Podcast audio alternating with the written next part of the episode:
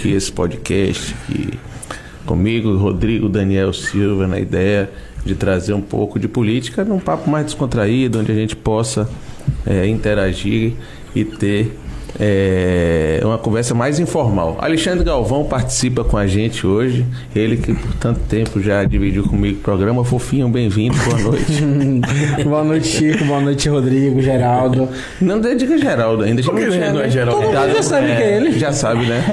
É. Então, fazer mistério pro negócio não, anunciado. Esse foi o card que mais rodou aí nas últimas 40 horas. Foi o card. É. Pois é, a foto estava bem escondida. Geraldo. Ele estava elegantíssimo e a gente recebeu com muita honra o vice-governador do estado, Geraldo Júnior. Júnior, boa noite, obrigado. Boa noite, Chico. Eu gostei quando você chamou aí Daniel Silva. Eu tava aqui tentando aqui botar aqui no rótulo para botar Rodrigo Daniel Silva. Eu só chamo Rodan. de Rodan. Rodan. É, eu só chamo Rodan. de Rodan. Grande Alexandre Galvão.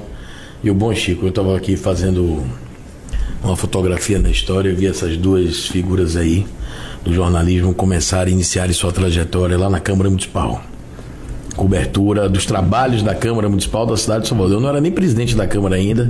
É. E essas duas figuras iniciaram lá e graças a Deus aí, todos dois bem sucedidos. Parabéns aí pelo trabalho.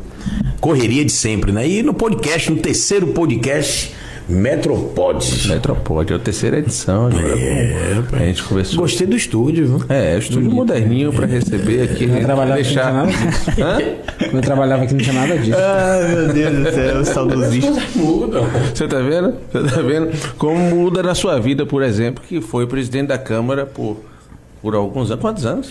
Dois biênios, quatro anos. Quatro anos, quatro presidência anos. à frente da Câmara e estaria à frente da Câmara se não tivesse sido eleito vice-governador do estado. Já dá para poder comparar o que é que você está gostando mais de ser presidente da Câmara ou vice-governador? Chico, você falou aí, a gente estava falando aqui de surpresas, coisas boas da vida. Você sabe que meu pai foi vereador em Salvador de 92 a 96. Galvão, você que cobre a política aí de 96 a 2000. Ano 2000, meu pai terminou perdendo a eleição, escolheu, escolheu de forma equivocada o partido, aí ficou na suplência. Vou dar uma resumida aqui. Depois de oito anos eu resolvi sair candidato. Sem estrutura, ainda com aquele legado de meu pai, com a herança política, e aí fiquei na suplência. Assumi o mandato faltando 16 meses como um dos líderes do ex-prefeito João Henrique em Salvador. Era o primeiro vice-líder. Saí de uma votação de 4.091 votos e fui para 11.264 votos, sendo o sétimo vereador, décimo segundo vereador mais votado na cidade. Em 2016, o sétimo mais votado. E Deus me deu a oportunidade de quatro mandatos como vereador de Salvador, duas vezes como presidente. Se não tivesse é, o êxito que tivemos na eleição, poderia, pelo Supremo Tribunal Federal, confirmado pelo Supremo Tribunal Federal, pela mais alta corte, mais uma vez presidente. Então a minha palavra hoje aqui é gratidão. Gratidão a Deus acima de tudo, mas as baianas e os baianos que conferiram a minha Jerônima a possibilidade de governar para 15 milhões ou um pouco mais de 15 milhões de baianos. Para mim está sendo uma experiência, Alexandre, de toda sorte. Quem diria um suplente de, de vereador da cidade do Salvador se transformar no vice-governador do estado da Bahia, num grupo liderado por Jacques Wagner, por Rui Costa, por Ângelo Coronel, por Otto Alencar e agora por Jerônimo Rodrigues comandando o governo do estado da Bahia e eu ao lado dele como vice-governador nas missões que o vice-governador, designadas pela Constituição. Muita gente pergunta, quais são as missões do vice-governador? Estão lá designadas como vice-governador. E o que que você quer? Eu quero só governar ah, a Bahia. Ah, agora governador, vou, chamar, vou te chamar assim, tá? Governador. O presidente da Câmara tem tinta na caneta.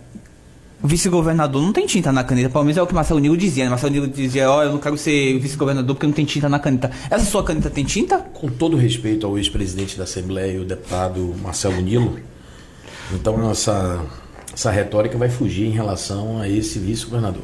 Hum. Eu quero aqui fazer um agradecimento de público ao governador Jerônimo Rodrigues, que tem compartilhado o governo ao meu lado. Nos deu a opção e nós tomamos a decisão conjuntamente de eu não assumir nenhum, nenhuma pasta e nós estarmos juntos, ao lado um do outro. É por isso que a gente fala que nosso governo é um governo de lado a lado, compartilhando as decisões do governo, participando das decisões do governo e participando, acima de tudo, Alexandre, daquilo que a gente continua fazendo, que é transformar a vida das pessoas. Então, esse vice-governador tem a caneta porque eu tenho a mesma caneta ao lado do governador Jerônimo Rodrigues, ele me autoriza de ofício para isso. Agora. E os gestos estão sendo demonstrados aí. A gente vai falar isso aqui do, durante a programação, né? Agora, o senhor é o primeiro aí. Tira essa formalidade Não, vamos, vamos, você então. Vice-governador que Afinal não de contas, tem. nós fomos que... muito tempo colegas. Colega aqui, de rádio. De- somos de- ainda, Eu esqueci você vai voltar, né? Porque Com vice é em meu ponto. desejo, eu tô já conversando com, com o grande... Na devida concorrência, Alexandre. Ah, é que vou- é, enfim. Você sabia que foi uma das boas épocas que a gente fez programa aqui? Foi Alexandre ao meu lado aqui. Era massa, só era um problema massa, quando eu não acordava, né? Mas eu acordava 8 horas, tinha 50 ligações no meu telefone e falava, fudeu. E eu não sei se vocês lembram, né? Quando eu fiz o convite, ele disse, mas Geraldinho é muito cedo. E foi uma das coisas Não, boas muito aí. cedo. Foi uma das coisas boas aí. Foi ele Tem que ser psicopata pra malandro. apresentar um programa às 6 horas da manhã. Porque você Isso é acorda muito 5, bom. né? Que horas acordava? Não, sei, eu tinha que acordar às 4h30 Eu da manhã. acordava também 4 e meia. Imagina. 4h30 da manhã. Porque as pessoas imaginam quando você fala assim, vou fazer um programa às 6 horas da manhã. Vai acordar é como se você chegasse no estalo e sentasse aqui. você tem que ler os blogs, um se arrumar, se deslocar, tomar um banho. Mas você tal, dormia tal. cedo? Não. Eu costumo sempre dormir mais tarde, então eu dormi uma média de 4 horas por Jesus dia. Cristo. Misericórdia. É. E hoje já tá dormindo um pouco mais? Dormindo, não, a gente- no governo da gente, a gente dorme pouco. Chico Kertz. Agora você falou aí. A gente é, dorme tarde e acorda cedo. E às vezes a gente nem dorme, viu? E esse espaço já se concretizou agora? Qual é esse- o seu papel à frente de- do carnaval? Como é que está essa estrutura? O que é que você está montando? Qu- Qual, é- qual foi essa missão? Você sabe que não é um fácil, não é fácil esse desafio de a gente coordenar o carnaval. É o maior evento de rua do planeta. Há uma mobilização muito grande. O que a gente está deixando bem claro aí para a população, porque eu acho que isso que é importante. E às vezes, eu não sei se você lembra na campanha, eu disse, eu estava numa bolha política. Lembro. E naquela bolha política eu não conseguia enxergar as coisas que estavam no meu entorno. A gente não conseguia enxergar a vida do trabalhador, da trabalhadora. E a gente pode escorrer isso aqui com o tempo, mas eu vou voltar ao tema do carnaval. Quem garante o carnaval, a execução do carnaval na Bahia é o governo do Estado. No próximo dia 6, antes que vocês peçam para detalhar, e eu não posso, não adianta insistir, porque eu sei que já já o Rodrigo vai começar, mas dê aí um, dê aí um off, dê aí uma tirada aí, dê uma dica pra gente. O anúncio será Jerônimo, a gente está alinhando, eu e Jerônimo, deve ser o anúncio no próximo dia 6 para a imprensa, para toda a imprensa, os investimentos do carnaval, mas eu quero te assegurar já de antemão. Será o maior investimento de todos os tempos na área da segurança pública, na área da saúde. Vocês vão conhecer um pouco o trabalho do que as secretarias e órgãos, de forma transversal, eles realizam. Eu lhe confesso, vou falar aqui como cidadão, vou falar como ex-vereador de Salvador, como presidente da Câmara. Eu não sabia que o governo do Estado investia tanto numa festa de rua como investe no carnaval. Aí você pode dizer, ah, Geraldinho tá falando isso hoje porque é vice-governador. Não, porque recebi a missão, Alexandre, de governar, de recebi a missão de coordenar o carnaval da Bahia. E a gente vai falar aqui durante o programa onde é que vai ter carnaval, onde é que a gente está incentivando Ah, o então você carnaval. vai detalhar. Não, não posso detalhar. Números não peça que não posso detalhar. Não senão você vai me deixar ser ajuste. Porque eu, vou ser- eu, eu nunca vou ser um vice-governador de trazer problema. Vou ser um vice-governador da solução. Todos me perguntam isso, da solução. Então, é uma missão difícil, árdua, mas em tudo em minha vida, tudo em minha vida, eu nunca recebi de forma fácil. Eu sempre fui muito focado e determinado para isso. E você sabe disso particularmente, como um cara que me acompanhou na trajetória do início. Porque todo mundo dizia assim: será que Geraldo, depois de oito anos, vai conseguir ser vereador de Salvador? Aí eu fiquei na suplência. Aí o cara disse: aí, ó, os oportunistas de plantão. Ele se leou. Perdeu a eleição. Aí depois de, de 24 meses, Deus me dá a oportunidade de assumir o mandato. Aí o cara disse: olha, mas é, é vereador de um mandato só. Quem foi que saiu quando você assumiu? Ah, Hein? Quem foi o vereador que saiu quando você assumiu a suplência? Agora? Não, lá Não. atrás. A primeira mandato. Só a suplência que foi que saiu Ah, você quem ficou na minha frente foi Luizinho Sobral, que renunciou o mandato de vereador. Para ser candidato a prefeito? Não, renunciou o mandato de vereador para assumir uma vaga na Assembleia Legislativa. Ah, sim, me lembro. Eu na suplência aqui como vereador e ele como suplente lá. Aí na época se elegeu o deputado estadual João Carlos Bacelar, que passou na assunção do cargo de secretário de Educação do município, se licenciou da Assembleia. Luizinho assume a Assembleia Legislativa do Estado da Bahia e eu assumo a Câmara Municipal de Salvador. Aí disseram assim: ó, vai ser um vereador de um mandato só. Só vai ter um mandato. Aí eu tripliquei a votação na cidade. Aí disseram, ah, mas isso foi porque ele era líder do governo de João Henrique, um dos líderes. Não tem mais jeito. João Henrique é candidato a vereador, vai tirar os votos do. Aí eu saí de 11.264, fui para quase 13 mil votos. Aí depois disso. Aí depois presidência disso, presidência disseram, da Câmara. Não, que não vai. Não vai, não, Não tem jeito ganha. não. É Aí Paulo Câmara, era Paulo festa lá Câmara? em São Paulo. Era Paulo Câmara? A primeira começou a época de Paulo Thiago. Câmara, a primeira. Não, a primeira foi a época de Paulo Câmara. Paulo Câmara. Aí me deram nome. aquela expressão, você lembra aquela expressão, Bob Nelson, né? Sim, claro. Aí disseram, não, que tinham garantido a presidência da Câmara pra mim. Inclusive disseram hoje aqui no programa de 18 horas que você tinha uma treta com o Paulo Câmara, mas depois a gente fala disso. Qual treta? Não sei. Você que o que tá, né? o quê? Que é treta? Vocês almoçariam juntos? Vocês teriam um encontro com ele? Com? Você teria um encontro com ele? Com Paulo Câmara? Sim. Paulo Câmara é um cara que eu admiro, pô. Um político. Foi vereador de Salvador, presidente da Câmara, deputado estadual, um cara de palavra. Infelizmente, nós caminhamos em destinos políticos diferentes, diversos. Mas você sabe que eu sou de virar página. Página virada. Eu, Então sou- teve eu hoje treta. sou vice-governador da Bahia. Então e é isso que importa. Escolhido pelas baianas e pelos baianos. Sim, continue no. E o senador Jacques Wagner me ensinou o seguinte: Diga. não fica olhando pro retrovisor da história daquilo que não vai contribuir pra você, não. Agora, Olha fala aí, você foi líder do governo de João Henrique. O governo de João Henrique foi tão ruim assim como todo mundo diz? Ou você passa um pano, defende? O que você Não, faz? tanto é que ele não foi. Tanto é que a gente conseguiu, da forma. Quando eu digo da forma, defender Hum. o governo de João Henrique, que me fez um dos vereadores mais votados de Salvador. Mas ele é um prefeito muito mal avaliado. Você dá que nota? Ao prefeito João Henrique? A gestão.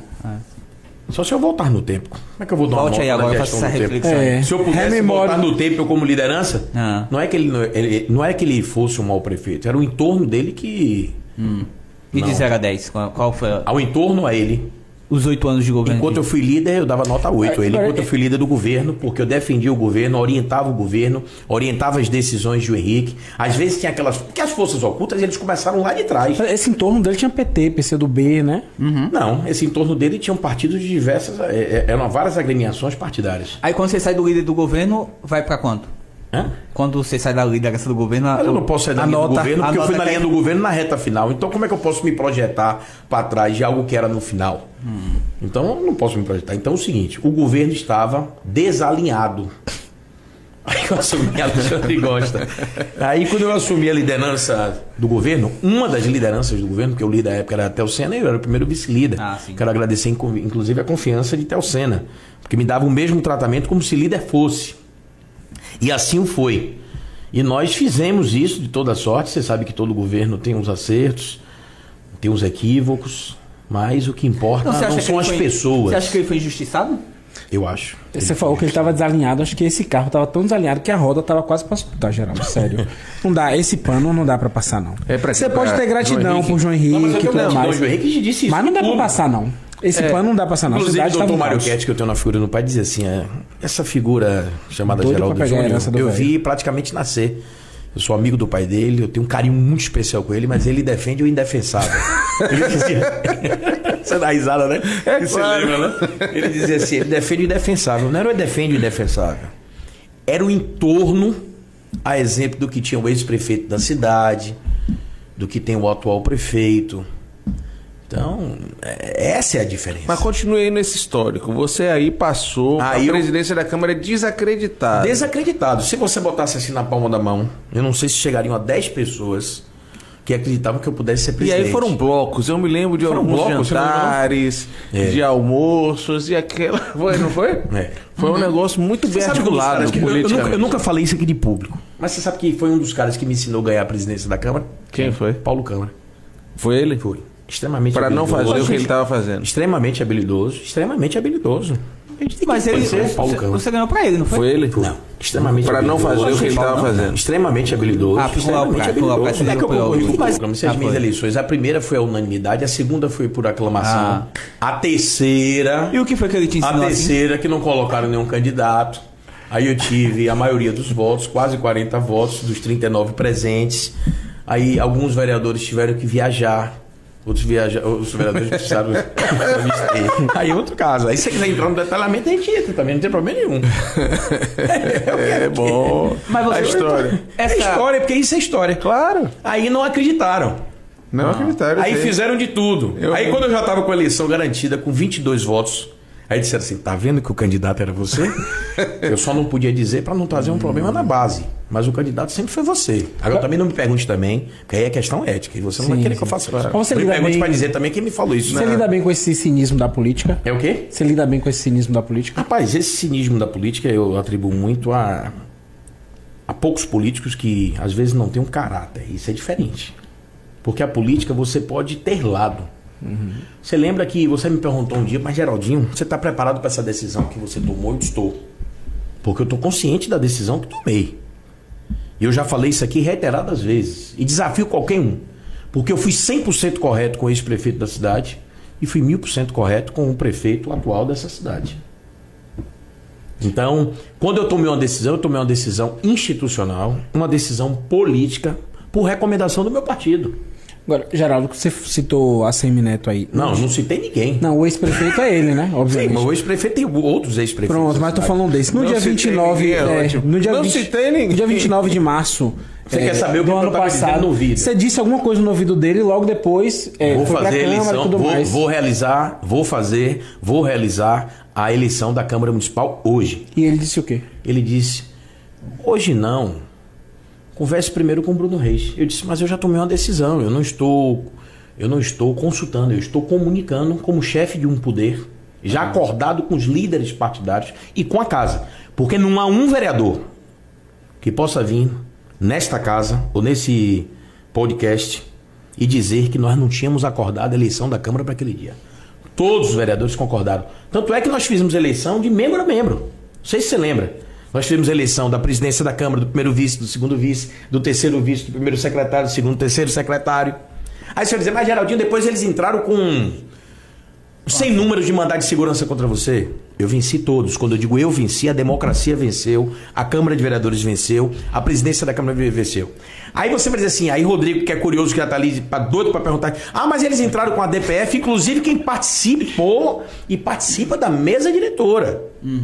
Duda Sanches, né? Não. Quem participou, participa. Não, o Duda não, não participa da mesa. mais. da mesa. Não, quando era. Não, entenda, mas com a nova eleição da mesa ele não participou. E aqueles que participaram da eleição, eles subscreveram, solidariamente, subsidiariamente, seja qual for o instituto jurídico, a DPF contra esse presidente contra a casa. Mas vamos contar essa história. Aí o Supremo Tribunal Federal foi lá e disse, ó, eleição legítima, ponto. Mas vamos contar essa história. é, como é que foi? Você Que conversou ali história? com- Qual você dessa contou história? ali. Você Não, primeiro eu volto para a história de, de Alexandre. Isso, essa é a minha Eu vou voltar para a história de Alexandre. Você conversou com a Semineto, Pronto. depois com o Bruno Reis. Depois conversei com o Bruno Reis. Mas você só disse. A minha ética e a minha relação com o Bruno Reis me obrigaria a dar uma satisfação Foi ao em Bruno Reis. seguida? E- não, não foi em seguida porque eu conversei com a Semineto um pouco final, um- no final da manhã, o ex-prefeito um pouco no final da manhã, comuniquei ao prefeito que ia fazer. Ele me fez um pedido que conversasse também com o prefeito Bruno Reis. O prefeito Bruno Reis me fez o pedido que não fizesse eleição naquele dia, mas eu falei que a decisão já estava pacificada e que eu não mudaria o dia da decisão. Mas você só anunciou que ia fazer eleição ou anunciou alguma coisa a mais ali pra eles? A não ser que iria fazer eleição, porque E sua objeto- decisão de migrar de, de A minha grupo decisão, partidário? a minha, de- a minha decisão foi em, em- Dias depois. Em, em- em ato, em ato, em ato ulterior, posterior, foi depois a minha decisão. É isso, mas naquele momento você só falou da eleição da mesa? Só falei da eleição da mesa. Você não falou que ia Porque ser o só vice. era a eleição da mesa. Porque não tinha nada concretizado sobre a questão de vice. Mas Vamos contar essa história. Essa história é boa, porque a gente Sim, já tinha fechado que você seria o. Não, não não tinha. Tinha, um, tinha fechado. o burburinho. É, Tinha um burburinho. Eu lembro um que burburinho. o News publicou Existe um aquela burburinho que eu posso ser candidato a prefeito de Salvador. Tem alguma coisa certa que eu vou ser candidato a prefeito de Salvador? Não, mas você alimenta, Eu fui né? eleito vice-governador para ao lado de Geraldo não tem, Bahia. mas Tô logo me antecipando a vocês que eu sei que o Essa é uma conversa eu sei que que a gente esteira não que vai ele tá botando é pra assim. chegar nisso. A gente vai falar sobre Vamos, isso. vamos chegar Eu não nisso. tenho nenhum problema pra gente falar sobre isso. O que eu quero dizer é que não havia nenhuma decisão. Não tinha. Não havia nenhuma decisão. Aí você me pergunta assim, ah, Geraldinho, mas também a sua eleição da presidência da Câmara reforçou a possibilidade de você ser candidato a vice- a vice-governador? Lógico. Ah. Lógico que reforçou. Lógico que reforçou a minha decisão e o convite. Né? Mas, Mas, Braga- não tinha nenhuma decisão tomada sobre isso. Eu desafio quem vem aqui dizer Mas, Braga, porque que é tem muita gente que tem sobre isso. curiosidade sobre isso. É, como é que Curiosidade sobre o quê? sobre esse Eu gosto, episódio? de, eu gosto de ficar Como- bem atento às suas perguntas. Curiosidade sobre o quê? Como é que você se aproximou do grupo petista? A gente- Você já vinha ali namorando o Como é governador? que eu me aproximei? Não, eu vou lhe responder Porque antecipadamente. disse que Eu foi- sempre tive relação com o grupo petista. Eu sempre tive um carinho especial pelo senador Jacques Wagner. Eu tô vendo o Chico balançando a cabeça porque ele sabe. Mas me disseram que foi é, Henrique Carvalhal que te apresentou a Wagner, isso é verdade? Henrique Não. Carvalhal, me- Henrique Carvalhal pode ter reforçado a minha amizade com o Wagner. Minha amizade com o Wagner era da época de meu pai, quando meu pai era o vereador de Salvador. Ele levou ruim na Câmara também, né? A minha foi, foi, foi. Eu levei Aí você diz assim: você estava o quê? Então eu estava profetizando que um dia eu podia ser vice-governador da Bahia. Você tava lá em Porque Lobo, foi né? a primeira vez na história que se levou um governador na Câmara Municipal. E quando foi a Eu primeira levei em duas conversa- oportunidades, lembra? Ah. Levei um dia o governador passeando pela frente da Câmara Municipal, Lembro. pegou o telefone e disse: Geraldinho, porque ele me trata assim, é isso, dá uma ciumeira danada. Geraldinho, você tá na Câmara? Eu digo: tô, numa reunião do Colégio de Líderes. Vou passar aí pra te dar um beijo. Aí passou lá, me abraçou, tomamos um suco de laranja, ele pegou e desceu e foi embora. Isso aí já começou um programa. Alexandre gosta. Sabe, rede nacional esse suco de laranja que a gente tomou lá. Pronto. Aí na segunda vez, eu convidei o governador. Aí as forças ocultas trabalharam forte, ó. Eu adoro essas Eu convidei o governador para apresentar, sabe o quê? O VLT na Câmara Municipal. Sim, verdade. Você pensa que ele mandou o secretário, o secretário Marcos Cavalcante, Não. o secretário da Casa Civil? Quando eu tô chegando lá, disseram assim: ah, desça aí, vou falar, desça aí que o governador tá chegando aí para apresentar o VLT na casa. João Leão foi também. Aí eu tinha liderança naquela casa, como sempre tive. Peguei, liguei para os vereadores disse: é um pedido pessoal. Quero todo mundo aqui prestigiando o governador. É um simbolismo. Nunca disse isso na imprensa, estou dizendo aqui no podcast. É um simbolismo, um governador do estado ter a decência e o respeito aos vereadores e vir apresentar o VLT nesta casa. Unanimemente, todos os vereadores foram lá. E o governador Rui Costa apresentou. Então, minha relação, para você não pensar que minha relação é recente. Mas é isso, quando foi... Calma, deixa eu Ah, terminar. você conclua, me perguntou, deixa eu terminar. pensamento. Porque Você, você tem essa jogada de quebrar o raciocínio. Pra você não pensar que minha relação é é recente com o PT, com os amigos do PT. Você aqui eu cito vários amigos, vereadores, deputados estaduais, federais, senadores. A minha relação sempre foi uma relação estreita com o, o, o senador Jacques Wagner, ex-governador, com o governador Rui Costa. Rui Costa foi, foi, foi Vereador. vereador de Salvador. Sim. Rui Costa tinha uma relação próxima com Salvador. Você sabe a relação que eu tenho pessoal com os vereadores do PT, do PCdoB, desta legislatura e das legislaturas anteriores. Alexandre faz isso desde lá de trás. A minha relação. Então a minha relação não é recente. Eu apenas. O que as pessoas têm que entender? Quem ainda não entendeu. Quem ainda não entendeu deve ser uma margem pequena ligada lá às forças ocultas. O que as pessoas têm que entender? Que eu estava num grupo político que eu entendi tempestivamente que esse grupo político de nada ia contribuir mais com a Bahia. Você acha que... Ah. Pronto, eu tô lhe respondendo. Agora, é- Se você pegou o celular aí a minha pra ver alguma pergunta que alguém tá mandando, Não, mas, mas é a isso que minha eu quero pergunta dizer. é, quando foi sua primeira conversa pra dizer... Geraldo, você aceita ser candidato a governador, vice-governador na chapa do PT? Quando foi sua primeira conversa? Primeira. Você Primeira. namora? Sim. Ah, Não. Tô lhe perguntando, você namora? Não, não tô. Não namora. Mas quando você tá namorando ou quer conquistar alguém, Ah. você começa a namorar de um dia pro outro? Não. Não. Você vem numa conquista. E as pessoas vêm numa conquista. Então foi depois da, da eleição. Alexandre tem um relacionamento. Ah. Inclusive, eu quero mandar um Casado. forte abraço Ah. pra essa grande figura. Grande figura mesmo. Geraldo é muito fã do meu Eu amor. sou fã dele, mesmo, gosto Sempre dele demais. Sempre falei, sem comentário, mas gosto demais Um mesmo. Gosto mesmo. Tá Quero mandar um abração forte pra ele. É muita Quantos anos você tem de relacionamento? Oito. Oito anos de relacionamento. Pra estar esse oito anos de relacionamento, houve uma construção. Então, esse processo, sem projeção do que vai acontecer, você vai conquistando as relações. E as relações vão acontecendo. Isso é na vida pessoal, na vida sentimental, na vida amorosa, na vida empresarial, na vida societária. Como as relações se encerram. O que, é que você tem que ter a obrigação? Da mesma porta que você entrou, você sair. Porque não há ninguém, e eu desafio nesse cenário político, não há ninguém que venha desabonar a minha conduta. A palavra que dei sempre mantive. Nunca precisei de assinatura no papel. Ainda digo, o fio no bigode sempre prevaleceu em minha vida. Isso é o desafio. Posso, pode botar aqui quem quer. Você, fale qualquer outro podcast aqui, sentando assim, tete a tete. Não tinha aquele programa de cara Cara a Gabi? cara. Ca- não, cara a cara e de cara com Era antes, Gabi. primeiro começou com cara a cara, da Band, depois, de cara frente com o Gabi. De frente com o Gabi, não era É, cara com o Gabi. De frente mais com o Gabi. moderno esse, né? Bota aí, Geraldinho, de frente com quem quiser. As pessoas podem falar de tudo. E as pessoas podem até, porque eu imaginei que eu tinha muitos amigos. E com a minha decisão política eu vi que eu tenho muita gente conhecida. Amigos são poucos. Você disse assim, Você sentiu- você sentiu? elenque aí, senti muito. Porque sofri decepções, ingratidões, pessoas que eu dei a mão, que eu estendi a mão, pessoas que, independentemente da minha posição política, eu olhei sempre como um drone, eu brinco assim, né? Eu olhava como um drone, porque a amizade para mim, e você sabe disso, que a amizade para mim supera qualquer situação financeira, política, empresarial, qualquer uma. E eu imaginava que tinha muitos amigos, mas imaginava mesmo, Chico. Mas imaginei que, e hoje tenho uma convicção, que tenho muitos conhecidos, amigos, Alexandre. Você bota assim na palma da mão. Quem não lhe falta nunca, que aí você tem que se agarrar sempre, e aí fica essa minha dica aí. Essa minha dica fica para quem destina sempre o lado para o lado família. Família, esta nunca vai lhe faltar. Aí você diz assim, Geraldinho, conte aí 10 amigos seus. É capaz de a gente passar aqui até o final do podcast, que é quase 3 horas aquele podcast. É. Você ficar aqui tentando contar para eu juntar 10 pessoas como amigos do coração.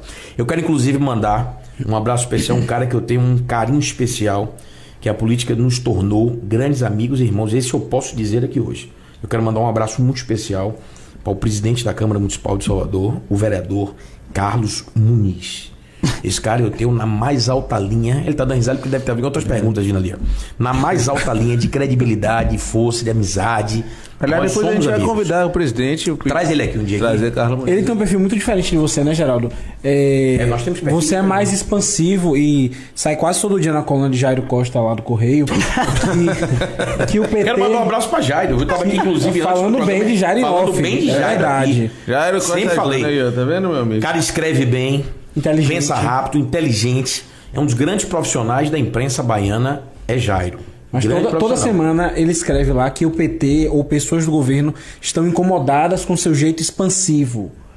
É, Você acha que você Meu incomoda jeito, alguém? meu jeito expansivo, lhe agrada ou lhe incomoda? A mim me agrada. Então pronto, lhe agrada. A você? A minha me agrada também. Então pronto. Agradou os Mas- baianos. mas- as ah. baianas e os baianos. Quem Ah. deve estar incomodado são aqueles do seguinte. Nada em minha vida aconteceu de forma fácil. Eu fui, eu não estudei em escola pública, mas fui bolsista, tenho honra de dizer isso, do colégio Antônio Vieira.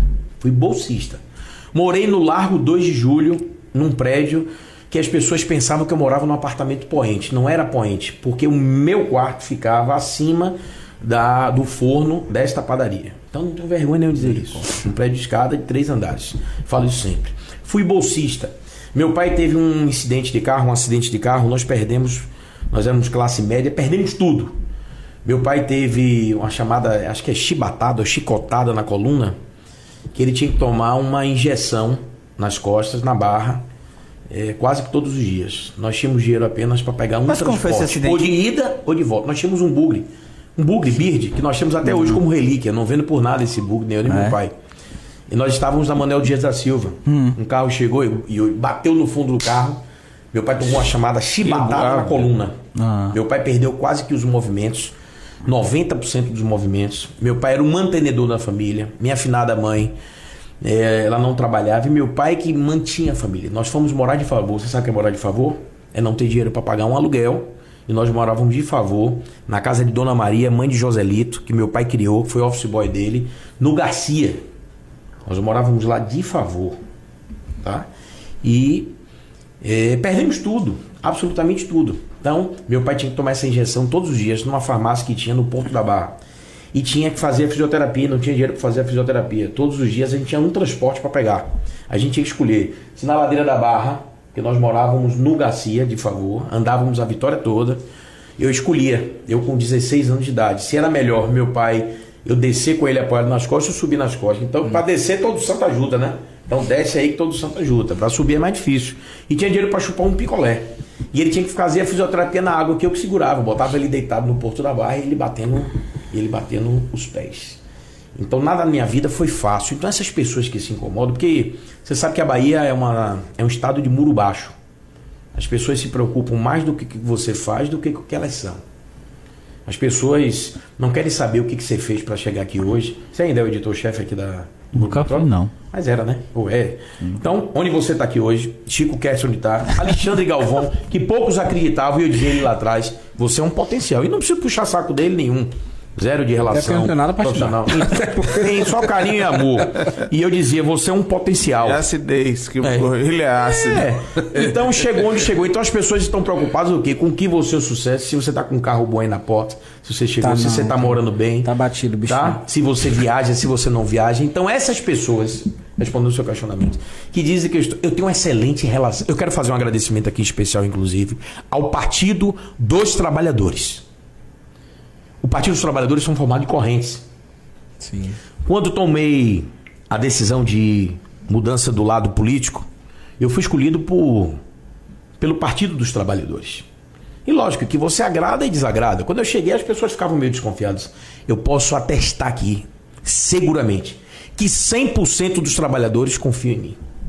100% do Partido dos Trabalhadores. Eu fui abraçado, eu recebi carinho, eu recebi amor. Eu tenho direito de participar de um podcast. Talvez se eu estivesse no outro grupo político, eu teria que consultar o líder político desse grupo para participar de um podcast, é para dar uma né? entrevista. Quem imaginaria Geraldo Júnior, que foi suplente de vereador, hoje está como coordenador do carnaval na Bahia pelo governo do estado? Quem imaginaria Geraldo Júnior está comandando, por determinação do governador, as obras estruturantes e não estruturantes de Salvador e das regiões metropolitanas? Quem imaginaria Geraldo Júnior estar ao lado de Jerônimo Rodrigues? Porque os caras diziam lá atrás, né? Quem é Jerônimo Rodrigues? Quem Agora é isso. Geraldo Júnior. fazer um parêntese aqui nesse momento, porque eu lhe encontrei, eu estava em São Paulo trabalhando e encontrei, tive o prazer de lhe encontrar Encontrou e falar quem? com você. Você. Eu também estava trabalhando. Você. Você você fez questão de registrar. Eu estava- Revelações aqui entre os dois. Você também. Ah. Então, no dia, dia 7 a gente se encontrou em São Paulo e algumas vezes durante esse período a gente falou pelo telefone e todas as Foi vezes. pré-lançamento da candidatura de Lula. Pré-lançamento da candidatura de Lula em São Paulo, a gente Verdade. se encontrou. Eu tinha Verdade. vindo de Recife, Verdade, virado à noite, estava lá verdade. morto, moído. E eh, o vice-presidente Geraldo Alckmin não foi presente porque estava de Covid. E a gente Testou teve que Covid. mandar uma equipe para poder. Que inclusive eh, fazer fez um dos a mais belos discursos da história. Foi maravilhoso, que ele disse que ele fez aquela piada do chuchu Foi. com o Lula. Com o Lula. Foi muito bom o discurso dele, muito bom mesmo. E aí, todas as vezes, você me garantiu que ia ganhar a eleição. Todas as vezes, não foi e eu, às vezes, eu achava, isso é conversa, rapaz. Isso seria é aquele jogador de futebol que não vai entrar na partida dizendo que vai perder.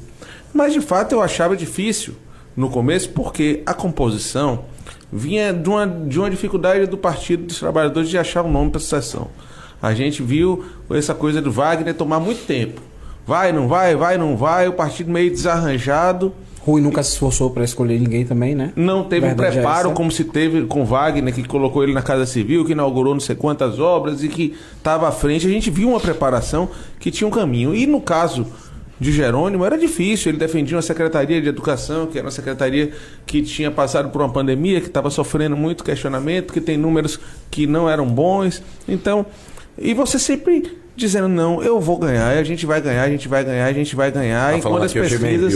esse negócio. E quando as pesquisas diziam exatamente Tá o aqui uma contrário. fotografia na história. De onde vinha essa crença e essa certeza de que ia ganhar? Porque a Semineto tinha 60% nas pesquisas, ele tinha uma prefeitura bem avaliada, tinha eleito seu sucessor, tinha um nome e, e o histórico do seu, do seu avô para defender e, e tem aquela coisa também da renovação que, gente- que as pessoas dizem depois de um tempo se esgota, né?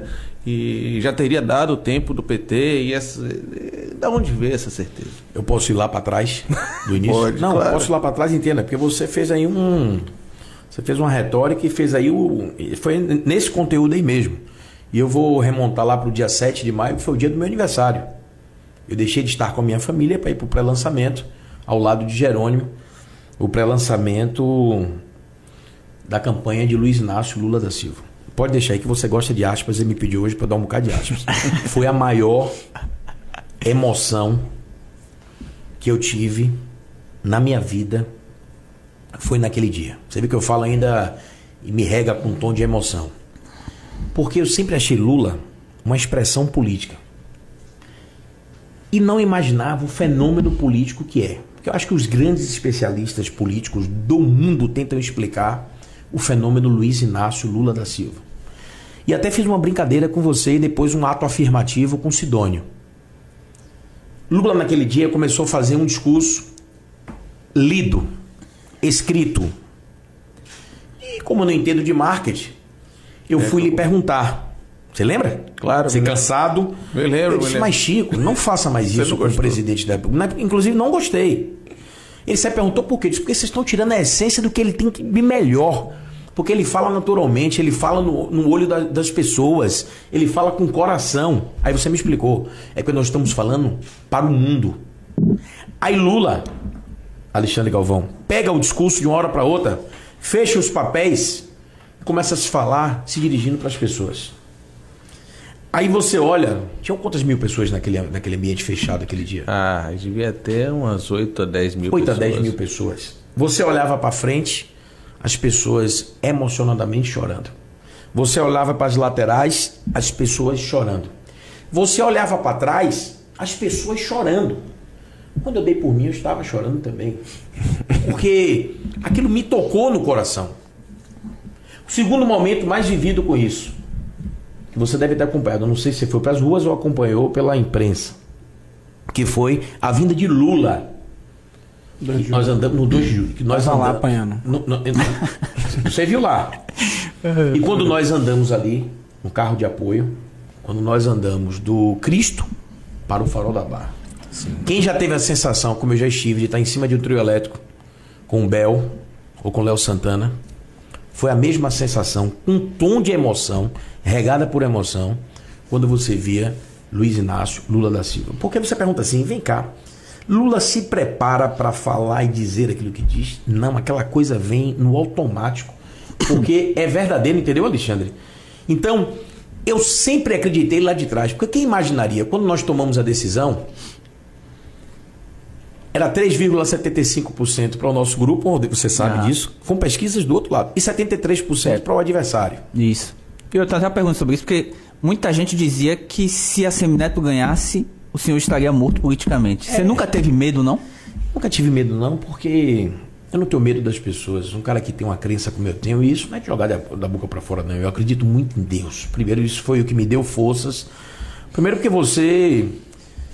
Outra aspa para você. Quando eu tomei essa decisão, aí as forças ocultas tentaram colocar na sociedade como se eu tivesse sendo um ar de traidor.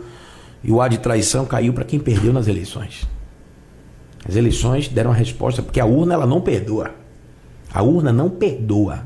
Fica esse recado. A urna não perdoa. Depois, as pessoas imaginarem e se afastarem de você para não se sentirem contaminadas. Segundo, de você chegar nos lugares e as pessoas não acreditarem no processo. Muita gente se afastou de você quando você rompeu com Muita gente. Foi? Muita gente. Muita gente. Eu sempre fui um dos vereadores mais votados no, no voto de opinião, no voto empresarial. Sempre. Depois eu não imaginei que as pessoas não eram amigas de Geraldo Júnior. As pessoas eram amigas do meu mandato, do meu poder. Do poder que eu tinha. E isso é uma decepção muito grande.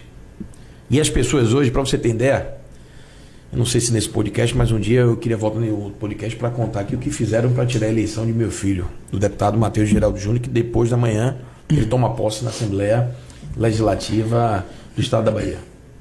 Quem é pai sabe o que eu estou falando aqui. Você pode fazer tudo contra você. Eu tenho um, costas duras. Você acha que isso foi feito muito. próprio para lhe atingir, né? Foi Propriamente gente que foi, sabe né? onde Então, você tinha. Fizeram de tudo, jogaram rasteiro. Quem? Mas Quem? Tem nome aos As bois. forças ocultas. Políticos ou empresários? políticos, empresários. Prefeito de Salvador, Bruno Reis, foi um dos que eh, articularam para não eleger. Eu acho que Matheus? não. Eu acho que o Bruno não faz essa política rasteira. Abre essa aspas aí. Essa política rasteira não é de Bruno. Bruno é um cara que tem uma identidade de história de vida semelhante à minha. Eu me lembro. Eu assessor do deputado Jurandir Oliveira e Bruno assessor do ex-prefeito dessa cidade, à época deputado federal, ali num prédio de três andares ali na Paulo VI. Então, eu quero acreditar que essas orientações Mas para ter partido de. Assemineto? Não sei. Aí você deve perguntar a ele. né?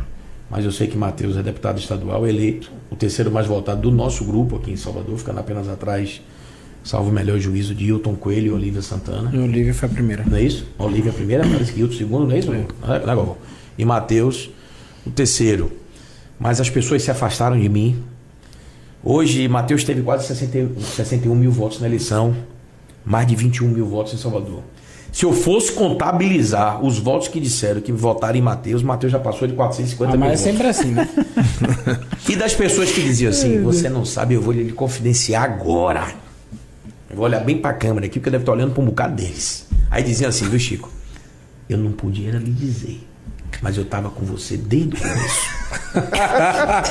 Isso? Como é? Eu tava com você desde o E começo. você diz o que quando o cara diz isso? Eu digo, obrigado, meu irmão.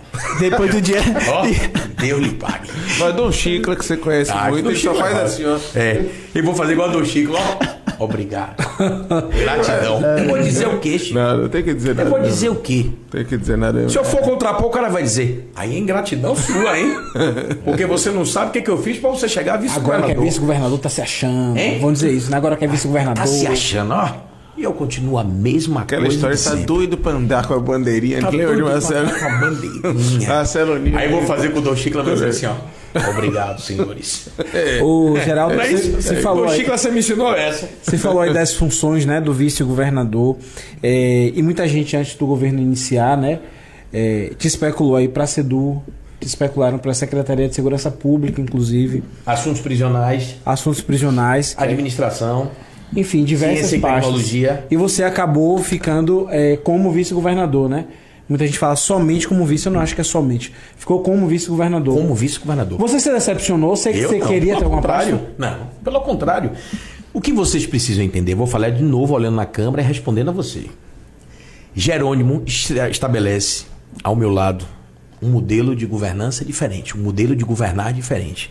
Jerônimo compartilha, é a primeira vez na história da Bahia, ou uma das primeiras vezes, que um governador compartilha o governo com seu vice-governador. Mas você conseguiu Por que colocar que seus usou- aliados, por exemplo? Hein? Por que Carvalhal ainda não está no governo?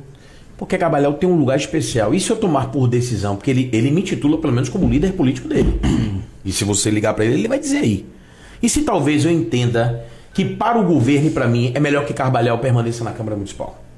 Porque você sabe que os aliados que eu levei, se você ligar agora para o ex-deputado estadual, que ainda é deputado estadual hoje, Davi Rios, meu amigo Davi Rios, que com certeza é pré-candidato a vereador de Salvador, se você perguntar, você está satisfeito com o governo Jerônimo e Geraldinho? Ele vai dizer tá. Se você ligar para o presidente estadual do PSC, do, do, do partido PSC, agora Podemos, o novo Podemos, Podemos 20. Se você perguntar ao Weber Santana, você está, de- se você está satisfeito como o cara da defesa civil no estado com status de secretário? Você pode ligar e perguntar ao vivo para ver o que, é que ele vai dizer. Se você ligar para o meu amigo vereador Joseval Rodrigues, você está satisfeito com o governo? Ele vai dizer: Estou satisfeito, plenamente satisfeito com o governo do Estado. E assim foram os as lideranças e os amigos que trouxemos. Porque o processo político. Eu não gosto daquela política, não, Alexandre. Eu falei isso uma vez a você na reserva aqui na rádio, não sei se você lembra. Eu não gosto muito daquela política toma lá, da cá, não. O outro lado político tem um líder que toma as decisões. Nesse grupo político, as decisões são compartilhadas. Mas aí eu não estou tratando de tomar lá da cá. Por exemplo, é, como é que você se elege governador? Você passou por uma campanha duríssima, ficou em Salvador, tomou sol, sol debaixo da cabeça, enfim, tudo que uma campanha tem. Certo. Quando chega na hora de repartir o poder, é, você devia ter suas expectativas, obviamente. Mas para que eu quero repartir, repartir poder? Eu se eu ouvi falas, o poder? eu ouvi falas, por exemplo, do Lúcio Vieira Lima, que é o presidente de honra do seu partido, dizendo que, olha, a gente acomodou nossos aliados. É, Geron- é, Geraldo é Geraldo. Como se o MDB fosse uma coisa, você fosse outra, o MDB tivesse um acordo com o Jerônimo. É boa. Ainda bem que você me deu essa oportunidade de falar isso. Eu não tenho procuração aqui para falar pro Lúcio Vieira Lima, que é o presidente de honra do meu partido, meu amigo Lúcio Vieira Lima, não. Mas o que, que eu quero dizer dele e do presidente Alex Futuca? O partido me deu a oportunidade, me legitimou como candidato a vice-governador do estado da Bahia. Com tantos nomes de história na Bahia. Mas viu em mim a possibilidade de renovação, de manter o MDB no mais alto patamar da política, de ter o MDB participando de uma chapa ao lado do Partido dos Trabalhadores, de ter o MDB nas decisões do partido. O que, é que ele quis dizer naquela oportunidade que as forças ocultas também tentam interpretar diferente? E não, tem uns que fazem na maldade e outros não. Você é para esclarecer mesmo, e é importante o esclarecimento. O que Eu que ele achei quis- estranho. O que, que ele quis dizer? Ele quis dizer que os aliados do partido, à exceção do vice-governador, que já era vice-governador, eu vou dizer uma coisa aqui que pode machucar muita gente aqui. Viu, Chico? Presta atenção nisso aqui, você no WhatsApp você no WhatsApp. Presta atenção os dois aqui do que eu vou falar aqui. Esporro do entrevistado, não, rapaz. Vou falar aqui. mas a gente tá não, porque ele tá certo. tudo. Porque Mário Quete que ele ficava retado quando eu, Ficava, ele e Zé tomava Eduardo, a gente bronca. Eu tomava Você cada bronca na minha frente Ele aprendeu aqui, a escola é boa, gosta, certo rapaz. mesmo. Tá O certo. que, que eu quero dizer a você? O que, que os outros governadores faziam no passado? Não vamos falar aqui de partido nem nada. Viu? Tá. ficar- Não sei quem era assim também. Pegavam um vice-governador, botavam numa pasta e dizia o quê?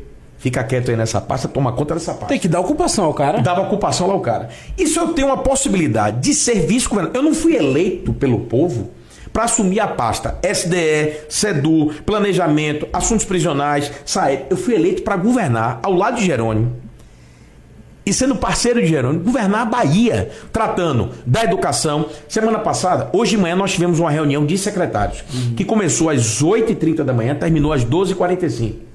Nós tratamos da comunicação, das secretarias com a sociedade civil, da comunicação com os veículos de comunicação.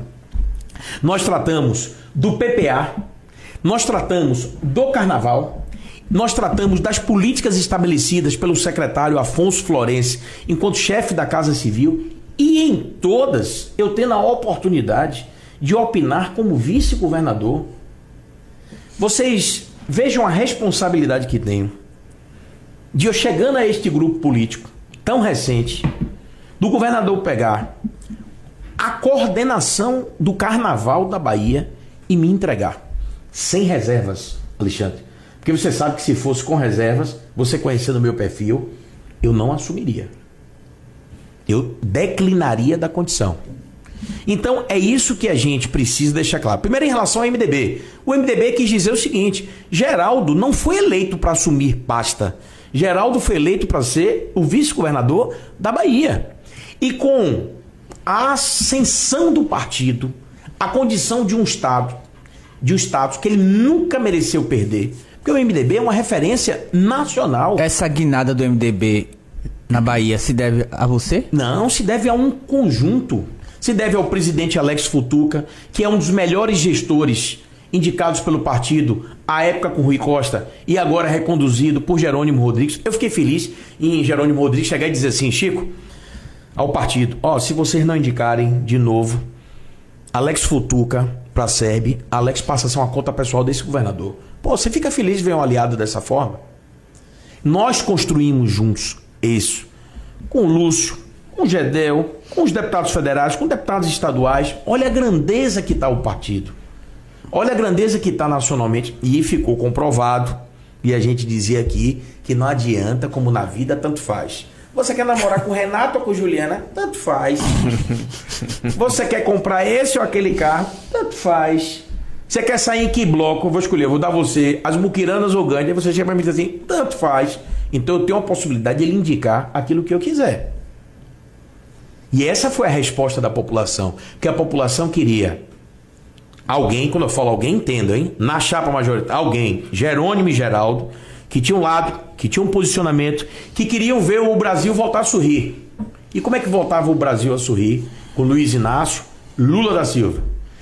Como é que você continua. Porque as pessoas de- eh, confundem continuismo com continuidade. O nosso governo não é de continuismo. Nosso governo é de continuidade. Continuidade de um projeto que está há 16 anos transformando a vida das pessoas. Tem que ter coragem para dizer essas coisas aqui. Quais foram os gargalos? Quais são os gargalos que nós temos que enfrentar? Saúde, segurança. Não, não é saúde. Eu contrapus hoje uma pessoa. Nós não temos problema na saúde, nós temos que ter um problema na regulação, Sim.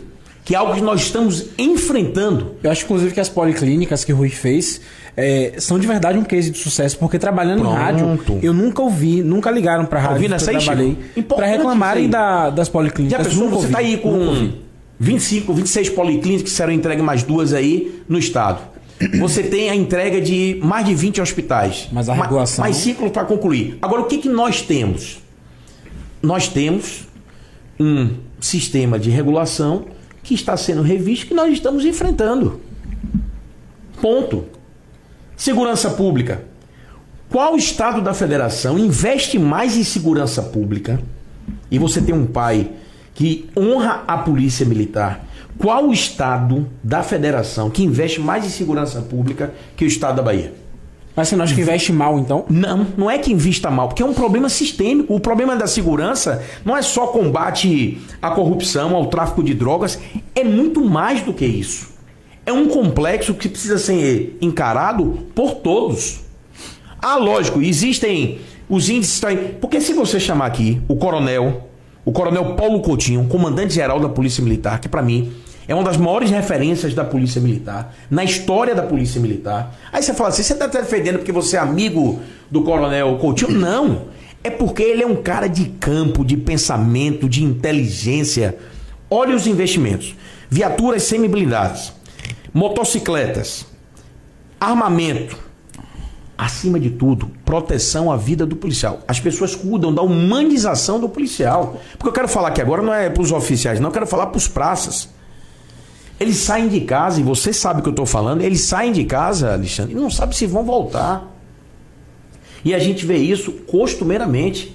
Olhe os investimentos do Corpo de Bombeiros do nosso estado da Bahia. Eu quero mandar um abraço também especial ao Coronel Marquezine. Olhe o atendimento rápido, imediato que faz o Corpo de Bombeiro. Leia-se aí recentemente o Sim. Teatro Castro Alves. O Agora, acha? Geraldo, é, recentemente. é, Só para quem está ouvindo no rádio, senhor Alexandre, é, a gente está apresentando o Metropod. Metropod. Metropod. quem fez esse nome? antigo esse aí. É, Rodrigo, Rodrigo? Daniel ficou enchendo aí. Qual é o nome, qual é o nome, mandou uma lista e ele mesmo resolveu. Não foi, Rodrigo? É, mais ou menos. Essa história foi mais ou menos assim. Mas, Mas a sugestão é o foi de. Faustão. A sugestão foi de Faustão no Metropod. Então, aí, ó. E E aí. legal lembrar um gestor, que eu não posso falar o nome do gestor, que eu tô expondo o cara. O cara chegou Ele fez tá assim. cheio de O mistério. governador falou um assunto, aí ele contrapôs, aí quando insistiu, ele fez assim. Lógico, o governador tá falando. O que você fez agora? Foi você que foi? Foi. Agora falando do governador, eu não, eu não vou, eu não vou fazer pergunta, não, porque o Alexandre ia fazer uma pergunta. Obrigado. Eu, eu só vou falar aqui que Não, é, é Metrópole- só pra gente narrar uma situação que Bora. me pareceu recentemente muito sistêmica, de uma certa apatia que eu vejo em quem comanda a segurança pública da Bahia. É, recentemente o bairro de Pernambués, esse que a gente está, teve muitas noites de, de troca de tiro, muito intensa. Eu consegui ouvir de onde eu moro, pra você ter ideia. E no- eu, eu fui dormir, ainda com algum receio. Pensei, bom, no outro dia a gente vai ter uma operação, um mapatamo. E no outro dia, tava tudo como antes no quartel de Abrantes. Nada. Não tinha uma polícia, não tinha nada, não tinha um helicóptero, não tinha nada. Porque você sabe que a Não dá tá pra ser assim, Geraldo. Você sabe que a gente está acostumado, nós estamos acostumados. Também quero mandar um abraço especial à doutora Heloísa, delegada geral da Polícia Civil, Polícia Militar, Polícia Civil, Corpo de Bombeiro, Departamento de Polícia Técnica, merecem o nosso reconhecimento. Porque às vezes a Total, gente pensa total. que o enfrentamento que está aos nossos olhos, que é o trabalho da segurança pública. Mas tem um serviço de inteligência que é muito maior do que todos nós. E que a gente não pode detalhar justamente porque o nome já diz: serviço de inteligência. Que às vezes as pessoas imaginam que o enfrentamento. Nós temos uma companhia aqui do lado. Nós temos uma companhia aqui, da Polícia Militar aqui do lado. Se Deus quiser, permanecerá por muito tempo. Você com- Pra nos proteger aqui, né? Então a gente pensa, Alexandre, essa é a sua sensação. Eu gosto de você porque você fala o que, além do que o coração manda, você fala do que é um pensamento e Geraldo, eu me senti no Rio de Janeiro, sem mentira. E aí a gente tem que falar isso Teve aqui. um vídeo Eu tenho conversado aqui. muito. Vocês têm que trazer aqui pro, pro Metropod o secretário Marcelo Werner, delegado da Polícia Federal, um cara que era da inteligência da Polícia Federal, um cara que tem um currículo inconteste. Um cara, eu tô falando um cara para você ver no grau da inter-relação que nós estamos criando em função, e eu como vice-vereador, nas, nas secretarias transversais ao problema. Porque eu, não é só segurança pública, deixando isso claro. sim. Um cara que consegue ter um conceito e o reconhecimento hoje da Polícia Militar, Civil, Departamento DPT, Corpo de Bombeiros, Polícia Militar, Polícia Civil. Por quê? Está olhando a, a a- a- segurança pública numa grandeza maior. Esse enfrentamento que às vezes a gente quer. Como é que a gente se sente à vontade? A gente se sente à vontade se alguém vai pegar um transporte pela madrugada e tem aquelas operações Apolo, Gêmeos pela madrugada, nos pontos de ônibus. A gente tem aquela sensação de pertencimento e de segurança. Mas às vezes, ao lado disso, ou paralelo a isso, nós temos que ter um serviço de inteligência que vai coibir que fatos como esse aconteçam. Esse sentimento, a gente precisa, inclusive, eu tenho falado com o secretário Marcelo Werner e ele vai estar à disposição de vir aqui no Metropod. Viu, Chico? Bota aí na agenda para trazer. Claro. Você vai conhecer um cara. Eu, eu pedi, inclusive, que o Dr. Mário Kertz batesse um papo com ele para a gente, primeiro, ver os investimentos. Segundo, para tirar a ideia que às vezes só fisicamente a segurança pública está trabalhando. Não, não, não, não, não. Você vai ver no carnaval, me permitam não dizer hoje, até por uma questão de ética com o governador e os secretários. Mas se Eu estou dizendo aqui que vai ser o antecipar. maior investimento, vai ser o maior investimento de segurança de todos os tempos da história da Bahia. Vai, Governador, Vai ser esse. Então, às vezes a gente imagina, só para a gente finalizar esse tema, Tá. mas é importante em respeito ao Alexandre, às vezes a gente ima- imagina que a presença física, e o é também, é suficiente para coibir, evitar, minimizar a segurança pública. Não é. E eu fui entender isso de uns 12 meses para cá. O serviço de inteligência, ao lado disso, ou complementar a isso, é fundamental para que a gente possa vencer esses problemas. sem dúvida. Agora você te- disse, aí recentemente que tá Até é govern... bom, viu? Que a gente fala de parto de bebê, a construção É, de navio. é É ótimo. isso aí, tem. É, já Você quer falar de parte de bebê? Você quer falar de parte de bebê? Ah, tá. Oi, oi. Engraçadinho, né? Gente boa. Vamos falar, vamos falar. de- Você disse aí que. Ai, Victoria Alves. Tem algo a declarar sobre ele? Sim. Victoria Ela Alves. pode, sim, pode. Ela tá assistindo, viu? É, eu sei. Ela tá assistindo. Eu sei. Vem cá, é, você disse que está governando a Bahia de mãos dadas com o governador Jerônimo Rodrigues. Mas a pergunta que todo mundo quer saber, em 2024 você vai soltar a mão dele para ser candidato a prefeito de Salvador? Minha cara, mão dada, e por que você tá assim com essa mão gesticulando? Não, tô assim? perguntando se você vai soltar a mão. Rapaz, deixa eu lhe dizer uma coisa a você. Eu vou falar aqui, é a primeira vez que eu tô falando de público. Falei a alguns amigos. Já fui abordado pelas forças ocultas, já fui abordado diretamente. Inclusive, tem um amigo de Chico que chegou pra mim e perguntou assim. É força oculta, não, né? Não, não é força oculta, nem perguntou assim: você é candidato a prefeito de Salvador? Eu vou falar aqui pela primeira e espere em Deus a última vez eu vou falar isso aqui. Eu não posso ser candidato a prefeito de Salvador por mim mesmo. Eu sou candidato, se for candidato a prefeito de Salvador, se for interessante para o grupo político que pertenço.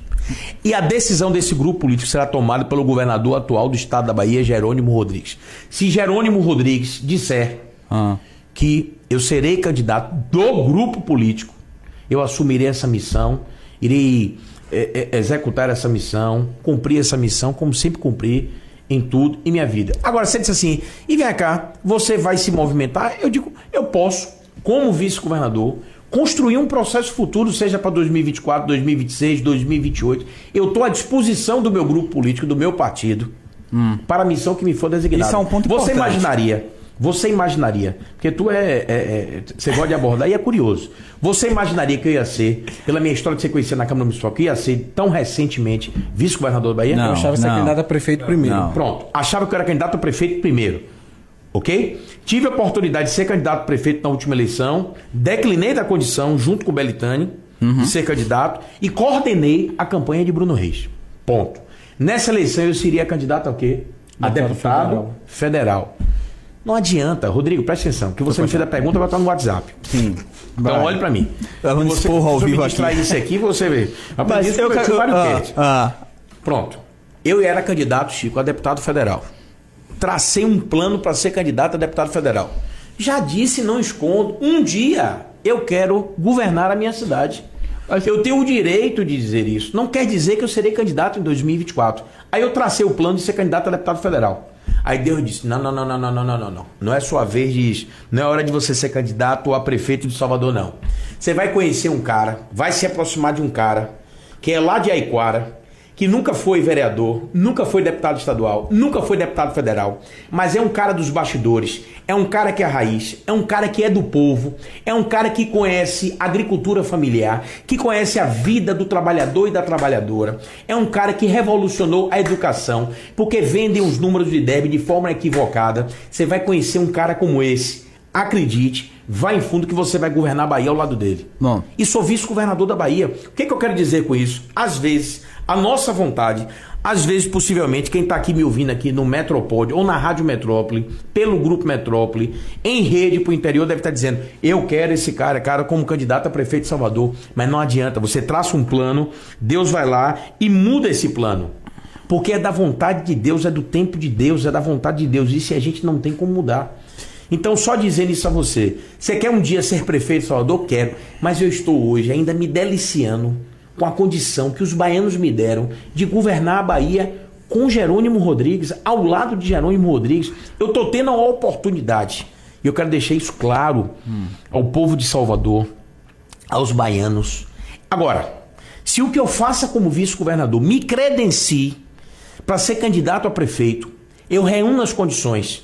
Se eu tenha e que tenha o mesmo apoio do meu partido, que é o MDB, para enfrentar uma eleição, eu estou à disposição. Mas Mas, quem vai tomar essa decisão, sabe quem? Se chama Jerônimo Rodrigues. Mas tem um ponto essa decisão vai ser aliada. Se disser assim, Jerônimo Rodrigues tem um candidato, um outro candidato do PCdoB, do PT, me apresente o nome que eu vou apoiar esse nome. Mas tem um então ponto você já apoia importante. alguém, porque o PT. Tem um ponto importante que você falou aí. Eu, é, e aí eu fiquei na dúvida. Você só vai ser candidato se for candidato único da base do governo? Só serei candidato se for o candidato único da base do governo e se for o candidato escolhido por Jerônimo Rodrigues. Essa é a aspa do dia. Pronto, pode botar aspas do dia. Agora, pode botar aspas do dia, porque isso aí eu tenho o direito de escolher. Porque a pulverização não deu certo, né? Isso eu tenho o direito de escolher. Tem ou não tenho? Tem. Tem. Pronto. Claro. Pronto. Eu não vou me arvorar a ser candidato de mim mesmo. Não sai o candidato se não for o candidato. Tô repetindo aqui, para deixar gravado e com aspas.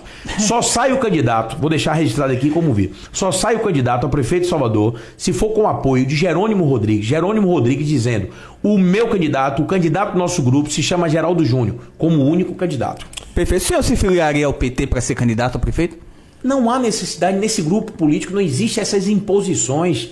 Você está acostumado àquele modelo político do outro grupo que diz você tem que fazer assim, tem que sentar assim, tem que ir para esse partido assim, vá assim. Nós temos uma excelente relação, quando eu digo nós, os partidos do grupo político. E se essa decisão ocorresse, seria uma decisão, inclusive, que o primeiro a ser ouvido seria o MDB. Mas eu quero dizer o seguinte: eu estou com satisfação, a título de excelência com o meu partido, com o MDB. Sou bem tratado pela executiva estadual do meu partido, bem tratado pela executiva nacional do meu partido, sou respeitado pelo meu partido e não há nada que me force a sair do partido ou que me impeça de sair do partido ou que faça com que eu mude de partido. Agora, você Geraldo- concorda que essa pulverização que o PT... Agora, você acha que não daria uma honra você um dia estar no, no Partido dos Trabalhadores? Quem não queria um dia estar no Partido dos Trabalhadores? Sendo candidato a qualquer posição, ou na proporcional, ou, ou- ou- ou- ou na proporcional, ou na majoritária? Diga, Alexandre. Hoje foi. Essa é uma matéria no Bahia.ba, às 16h55, assinada Matheus por Matheus Moraes? É, Matheus. O Matheus tem um podcast também, não tem? Tem. Tem. Você até no podcast. Ele bota aquele Você sabe que esse é o chapéu. primeiro podcast que eu tô vindo em É? Salvador, na capital. Durante a campanha eu fiz vários. Zé Eduardo vai ficar com ciúme até um abraço Agora aí tem pra um podcast que eu Eduardo. vou. Pode Zé. podcast. É que Valana tá ficando mais velha, tá com a memória mais fraca. Eu perguntei, ela não tá pensando no Coitada rápido. de. Valana. Valaninha. Ela tá teve, com um- sono Teve um podcast que eu fui ali na região do Oeste. O cara tem hambúrguer, meu irmão. Um cara jovem, 24 anos. Vou tentar lembrar o nome dele, porque ela tá cansada hoje, eu não consigo lembrar o nome dele. hambúrguer, pizza. E o Foi. seguinte: É um podcast uma coisa que você tem que fazer que eu achei legal no dia. Com essa tela aqui, vai passando os, a- os anunciantes. Sim, mas eu tô faltando anunciante, porque aqui Mas o anúncio muito, demorou é. muito a iniciar o programa. Era tudo cortesia. Anúncio É do cortesia? Metrópole Turismo. Era, era cortesia, né? Porque vai passando. Tá vendo? Aí vai passando pizzaria tal. Aí o cara diz: É, Que e- memória você tá? E eu só pescando aqui dizendo: ó, Manda um abraço aqui a pizzaria tal. Hamburgueria pão caseiro. e aqui como E era chegou? boa a comida lá? Aqui é o quê? É Pepe ou Perino? Aqui foi Pepe. Pepe? Eu, eu quando. É, eu fiel a Pepe. É Pepe. A Perini não. É, a Perino, mas Pepe é. É, só Perini só se me patrocinar. Meu Jesus. É Mas, Alexandre, diga o que, é que tem Matheus A Moraes que matéria. entrou no O assunto. Ex-ministro Matheus Moraes. Gedel- Vieira Lima afirmou nesta segunda-feira que ainda está cedo para pensar na possível candidatura do vice-governador Geraldo É, Júnior a prefeito de Salvador. Eu vou ler aqui as aspas. É, o governo ainda está se entrosando e não estamos começando a discutir sucessão em 2024. Aí a aspa continua e ele completa. O MDB não está disposto a entrar em aventuras a ficar sozinho. Quem repete os erros na história Tá é desqualificado, é burro. Aí, bata aqui. Você é antenado. Por isso que você, ó, no dia que você quiser largar tudo e ser meu assessor de imprensa e comunicação, a gente Você bota a balada outro vereador, lugar. Isso é um convite ao vivo, é? É um convite ao vivo. Ah, deixa eu dar aqui uma notícia boa pra vocês. Talvez Dr. Mário anuncie segunda-feira. Oxi. Valana como coordenadora geral dos programas dele aqui. Viu? Aí, ó. Um Ó, convite, Vitória, viu? Vitória Alves Então- aqui. Ele, ele já respondeu minha pergunta, Vitória Alves. Te amo, barril. Mandou coraçãozinho. Coraçãozinho. Assim, ó. Coraçãozinho ali pra Me você. ameaçou, Barril, Vitória, que se eu linda. fizesse... Agora você entendeu o que eu tô falando aqui, né? Você entendeu o que eu tô falando? Entendi. Então você vê que Gedel disse a mesma coisa do que eu falei. Que é cedo.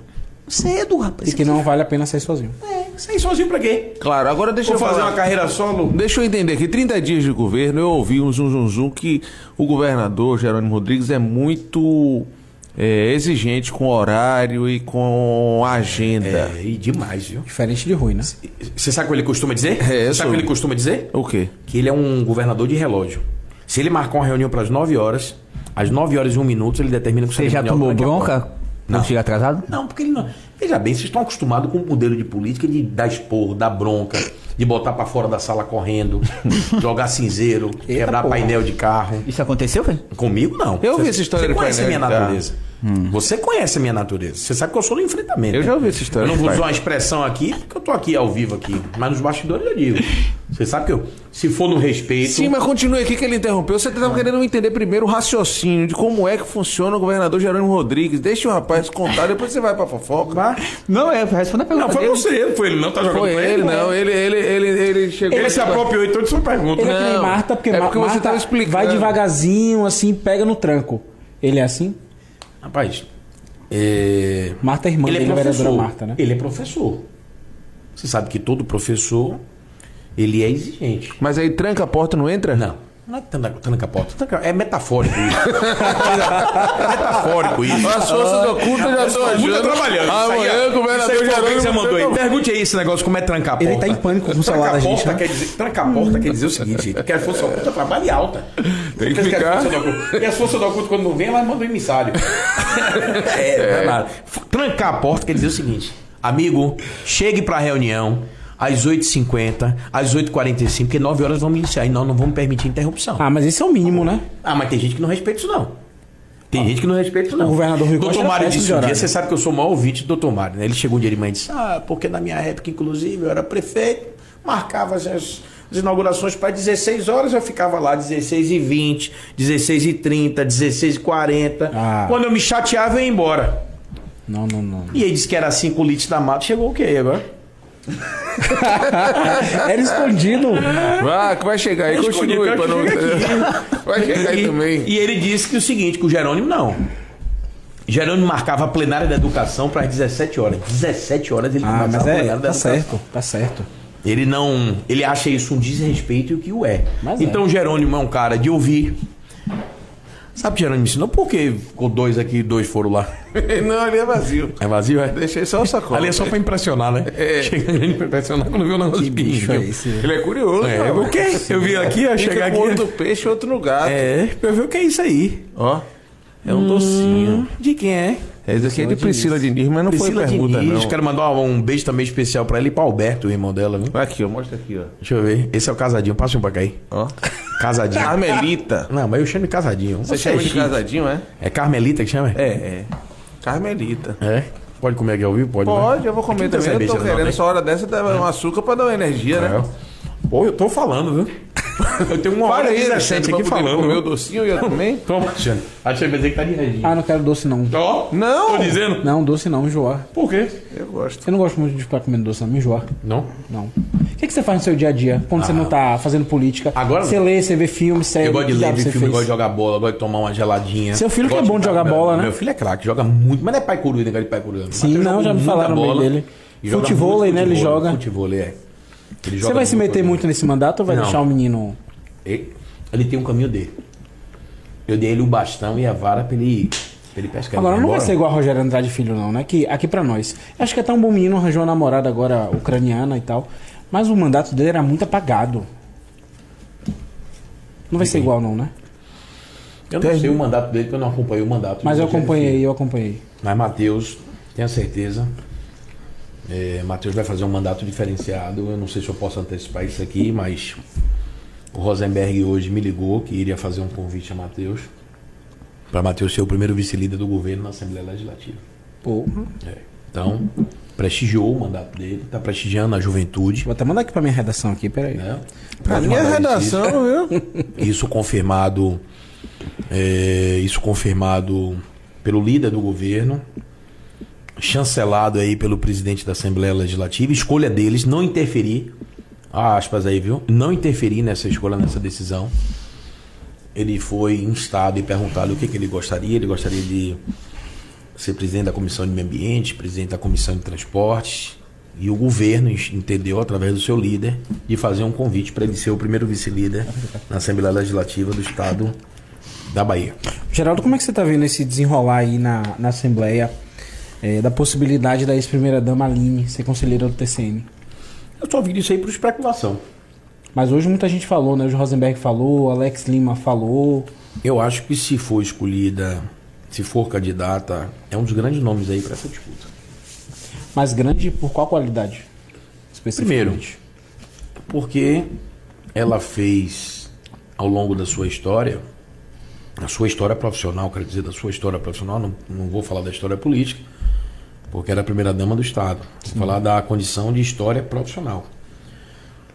Quais eram as características? Dedicação, zelo, vontade, foco. E aí você me diz assim, mas o que que isso remete ao Tribunal de Contas do município? Eu tenho dito que a mulher pode ser o que quer, na hora que quiser, como quiser. E a mulher está num momento muito especial. Quando eu digo as mulheres estão num momento muito especiais da vida. Uhum. Me corrija aí se eu estiver equivocado, mas seria a primeira vez na história do TCM, na composição dos seus membros, uma mulher, não é isso? Não, tem uma mulher, Carolina. Já esqueci- teve? Já teve. Carolina, alguma coisa, ela é do TCM. Não sei. Se tem, tô aqui. Esqueci o nome dela agora. É, é, é Agora você- Mário Negromonte Júnior, não? Você não acha que A esposa de isso. Mário já foi?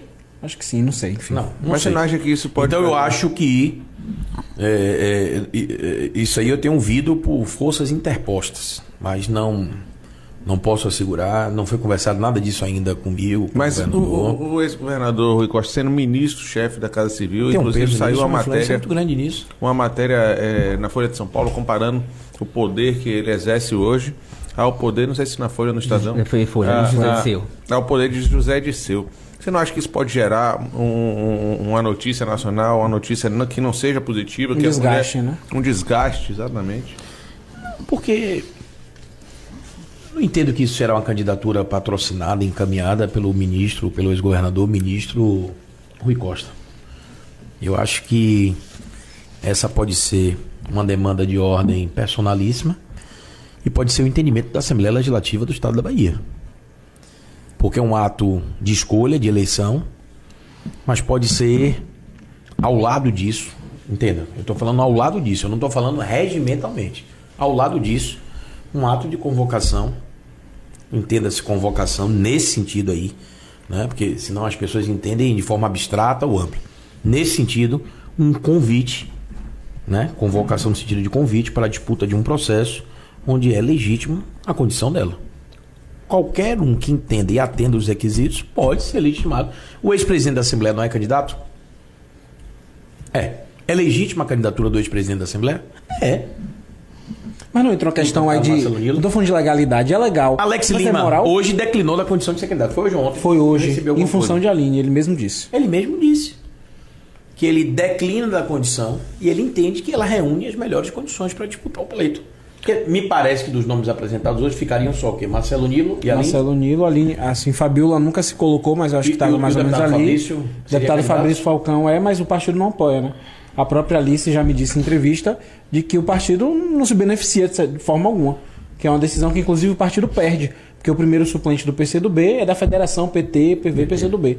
Não é ninguém do PCdoB. Que, é alguém do PT. que é a federação. É. É. Você vê como é complexo essa decisão? É complexo. Agora, essa é uma decisão, e essa é a vantagem aí do nosso governo.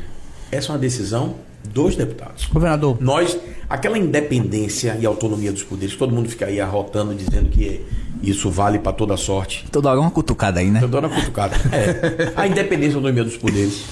Nós vamos praticar isso com a Assembleia Legislativa. Nós teremos o melhor do relacionamento com a Assembleia. E o tempo vai mostrar isso.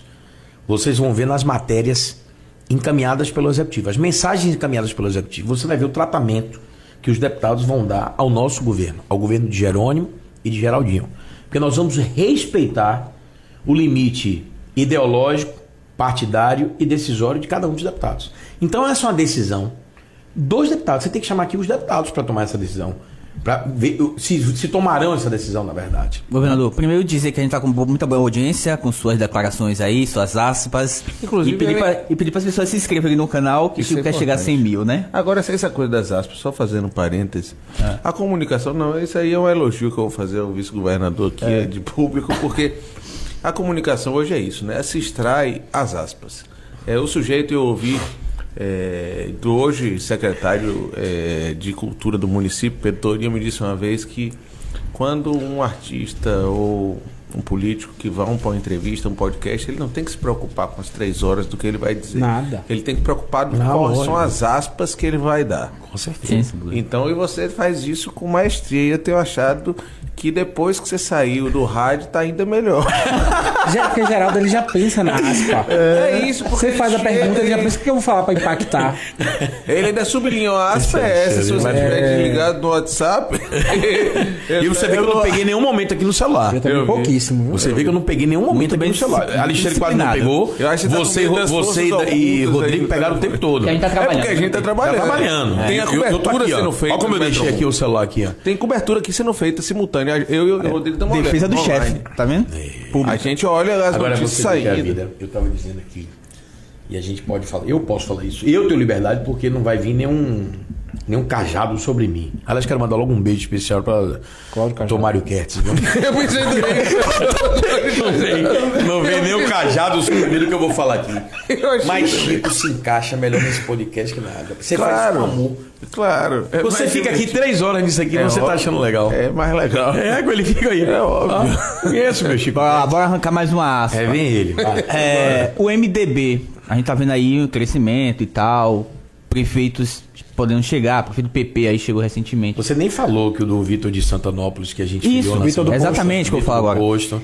O, P- o PMDB vai trabalhar aí pra cooptar esses prefeitos que eram do PP? Vai trabalhar, não. Eu tô trabalhando já. Pra cooptar? Eu e o partido, lógico. Nós vamos cooptar aqueles que, veja bem, nós não vamos trabalhar na nossa base. Nós não vamos estabelecer competição com o Partido dos Trabalhadores, com o PV, com o PSD, com o PSC. Há, há- há um- há um, há um- um- regimento, há um entendimento de honra entre nós de não fazer isso. Mas que não for do nosso grupo político, O, MD, o PP é a principal mira aí. não, não tem esse negócio de mira, não. Você sabe que eu não faço política dessa forma. Eu tô falando eu. Sim. né? E o meu partido também. Mas aqueles que estejam insatisfeitos com os seus partidos, presta atenção, Rodrigo. Tô ouvindo, tô ouvindo. Aqueles que estejam insatisfeitos com os seus partidos, esses aí nós vamos estabelecer tudo. Ó, pra você ter ideia, nos próximos dois meses, pode ver que nós vamos filiar uns oito prefeitos aí ao MDB. O pessoal tá pedindo um abraço aí em Tapetinga. Muita gente aqui no, no YouTube. Diga, diga Itapetinga. Tapetinga, diga, diga, tem uma figura lá, diga, digo. É isso cara? mesmo. Diga, diga. Figuraço aí, mandar um abraço especial aos amigos de Tapetinga. Obrigado por todo o apoio, todas as vezes que eu fui em Tapetinga, na pré-campanha, na campanha. Lhe deu prazer viajar a Bahia inteira? Deu, deu, deu. Coisa boa, viu?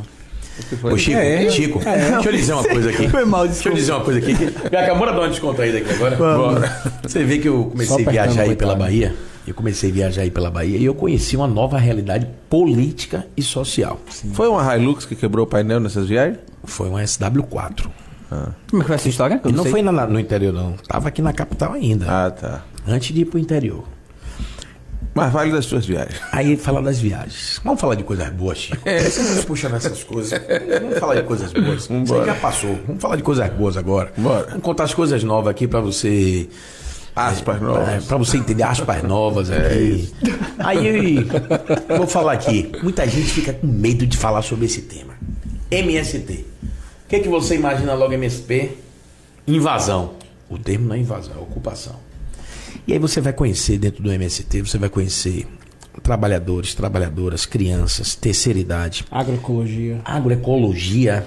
Eu estava tentando me lembrar o tempo. Agroecologia. Percebi, Você, você sentiu aí, né? Agroecologia, agricultura familiar.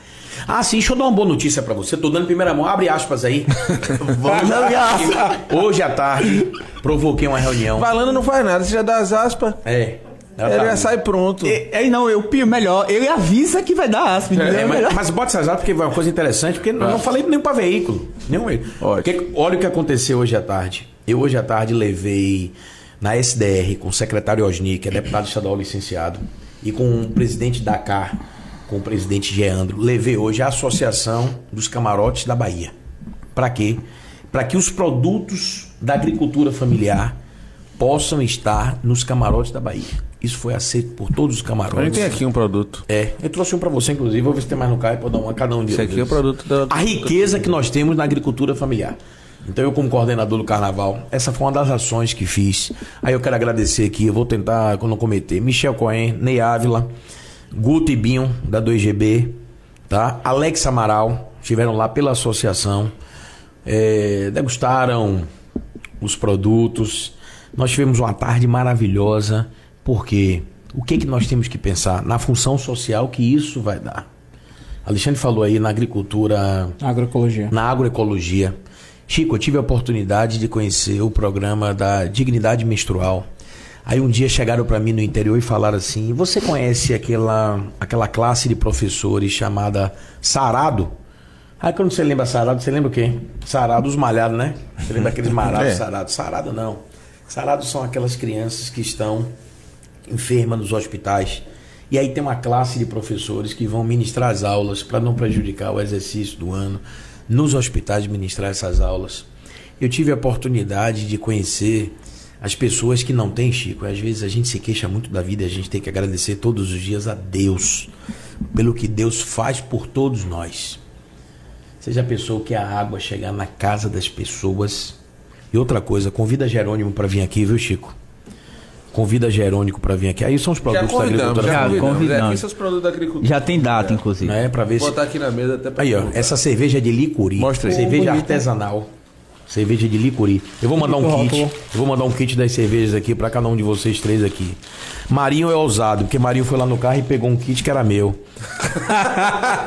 Porque esse kit eu montei lá. distribuiu aqui, viu? É bom. É, É nego bom, eu nego bom. Nego bom. é bom. Passa um nego bom pra mim também. Não tem nem o nego bom que você pegou. Tem sim, nego bom. E esse nego bom aqui é durinho, bom, rapaz. Eu adoro nego bom. As cervejas artesanais da agricultura familiar. Ah, sim, deixa eu fazer um convite legal pra vocês. Já contar as histórias do interior, mas vocês terminaram. Veja aí, essa de licor, essa é sua. Eu não bebo, não. Dei Não, pra alguém que bebe. Denis bebe. É, ele bebe. Não bebe também, não. Ó, Ah, na última sexta-feira eu fui com a primeira dama. Convida também a primeira dama para estar aqui, a Tatiana Veloso. Nós fomos entregar o Empório da Agricultura Familiar na Ceazinha do Rio Vermelho. Eu vi. Fantástico. Fantástico mesmo. Vá lá conhecer os produtos. Todos esses produtos comercializam lá, viu?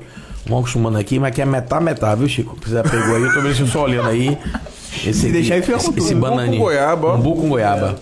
Nego bom, ó, nego bom não dá pra comer aqui no ar, não, porque aquele negócio meio pega assim, ó. Mas você comeu enquanto eu tava falando, mas eu tô Claro. falando como é que eu como é que Você eu tem que bom. falar mais, você não come. É. Esse é o segredo. E aí eu tive cada experiência no interior. Deixa eu contar um dia pra você dar risada, né? Um dia eu cheguei no interior, nós dormimos num posto de, com- de combustível. Viu? Presta atenção, Tô Rodrigo. prestando. Você mandou contar as histórias engraçadas. Tô esperando. Eu cheguei no interior um dia e não tinha hotel na cidade, eu e Jerônimo, nós dormimos num posto de combustível. Chegou no posto de combustível, eu gosto de dormir na cama. Minha cama é, minha cama é aquela super king, né? Eu gosto de dormir. Cama espacial. Quando eu cheguei na cama, viu? Eram duas camas de solteiro. Até pra dormir ele é expansivo. É, meu É demais. Olha, aí, Rodrigo, eu deito na cama. Quando eu deito na cama, aí a cama era fininha, duas camas de solteiro. Quando eu deitei na cama, o pé ficou fora da cama. Eu disse, não, mas aqui é bom, Deus, pra dar uma relaxada. E eu querendo me conformar que eu tava bom. Aí eu disse, não, eu vou juntar essas duas camas pra ficar uma. Quando eu puxei, a cama era de cimento, aquela cama embaixo de cimento. aquela que é fixa, rapaz. Não muda. Mas, rapaz, coisa é boa. Mas isso faz a gente dar valor mais ainda à vida, faz a gente ser mais humano ainda, mais do que a gente é. E faz a gente enxergar a vida com, com outros olhos. Então, eu quero dizer que eu devo ter envelhecido uns 10 anos nessa eleição. 10 anos, assim, não fisicamente, mas do desgaste não é? Porque aí só com calma pra gente contar as reservas do tempo. Mas eu acho que serviu como amadurecimento, serviu como um, pra gente enxergar, vou reiterar isso, porque isso é importante, a vida com outros olhos. Você que tá me ouvindo aqui na capital, no interior, você que tá me ouvindo aí pelo mundo, né? Porque com as redes sociais você tem a possibilidade aí, com o Metropol, de você falar. Olha, Lara Kertz né? mandou aqui a Ceasa do Rio Vermelho precisa ser o mercado da cidade para visitação Aí, de turistas. Lara tá certo. Eu vou convidar inclusive Lara pra almoçar comigo lá no Empório. E sabe, ah, sim, sabe quem é o o, o chefe de cozinha ali? Quem é? Caco. Caco, Mon- Caco Monteiro não, rapaz. Caco. Caco. Caco Como é Monteiro? o nome de Caco? Caco do Doc. Caco, é que eu sei, pô, o nome me fugiu lá da pesca. Caco tá lá, meu amigo. Eu comi um escondidinho de carne de fumeiro, meu irmão, de arrebentar, viu? Eita, ele, Caco é muito bom. Ele é bom demais. Comida é muito boa. Se você vê o pão de queijo que tem na agricultura familiar, se você vê como é daquele beijuzinho que é, que é doce, aquele beijuzinho que sabe qual é? Que tem, tem um nome, beijuzinho doce, castanha gostosa. Então, eles fazem com amor, com dedicação. Eu vou convidar um dia para você comigo em Itamaraju, conhecer o trabalho da agricultura familiar lá em, lá em Itamaraju. É incrível, né? É incrível, rapaz. É um negócio que você merece, inclusive. Caco época- Marinho, me Caco ajudou Marinho. aqui. Obrigado. Ó, é, marca um dia pra gente ir. Vamos lá sim, em Itamaraju. prazer, claro. Ó, se Ah, desse ali vamos. em Porto Seguro, pra vocês conhecerem o trabalho da agricultura familiar. Agora, governador, você tá. Vou voltar à seriedade aqui, tá? Porque tava muito. Você tá muito de esquerda aí. E aí, nos últimos dias tem se discutido muito se foi impeachment ou se foi golpe de Dilma. O que, é que você acha? Antes, antes você achava que era impeachment, golpe, você mudou, você acha o quê? Veja bem. Tá o quê? Tá querendo aspa. Mais uma Quer aspa, uma sua aí. aspas? Veja bem, é... a gente tem pregado, o partido tem pregado, eu tenho pregado. Fica aí um ensinamento pra você que é mais jovem do que eu. Volte no tempo, naquilo que vai contribuir pra gente. O que, que nós temos que pregar? Esses atos de terrorismo, de vandalismo que tiveram no país. Isso foi rasgar a democracia, rasgar a Constituição e rasgar o amor que nós temos pela nossa história. O que nós temos pregado. O que os homens fizeram lá atrás. Se certo ou se errado. Se por golpe ou se por trás. Seja o que for.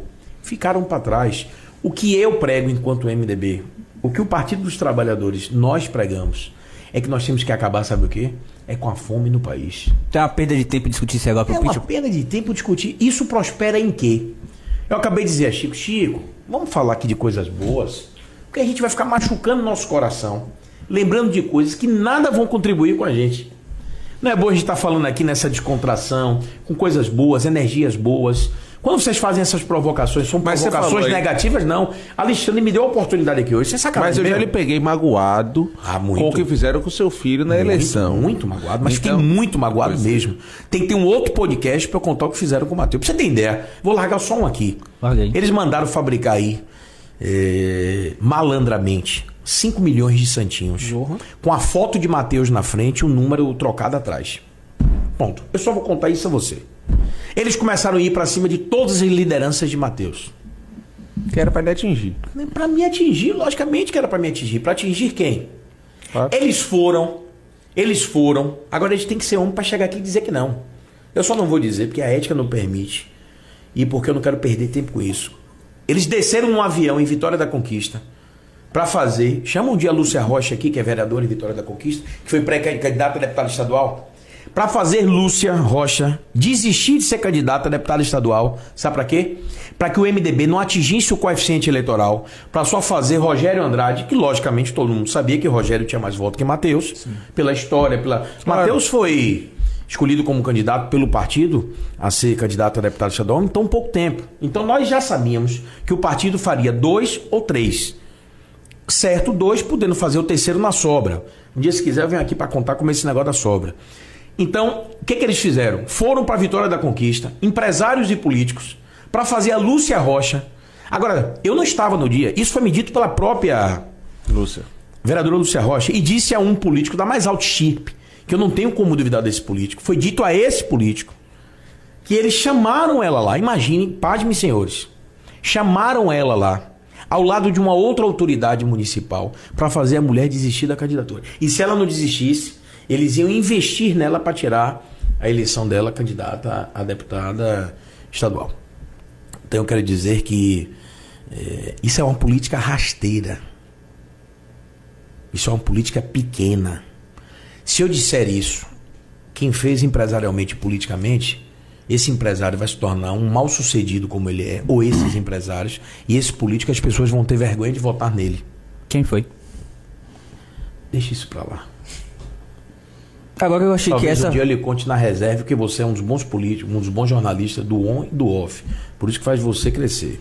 né? Eu achei falei que essa eu eleição- essa- essa eleição- Então, você atingir um filho, eles podiam atingir a mim, vir pra cima de mim, mas atingiram um filho. Mas, e, Mas Deus é tão bom. Vamos falar de coisas boas. Que Agora, ó, primeiro. Jairo Costa Júnior, que você também citou, disse. Jornalista? Sujeito, Ah, sujeito extremamente jornalista. hábil, isso é incontestável. Mande um abraço, diga que eu tô ouvindo Gran- podcast. Se eu não grande fosse jornalista mesmo. Se eu fosse, eh, se eu fosse inteligente de fato, não teria errado o prognóstico sobre o desempenho na eleição, dele na eleição estadual. Nada, extremamente inteligente. Ele.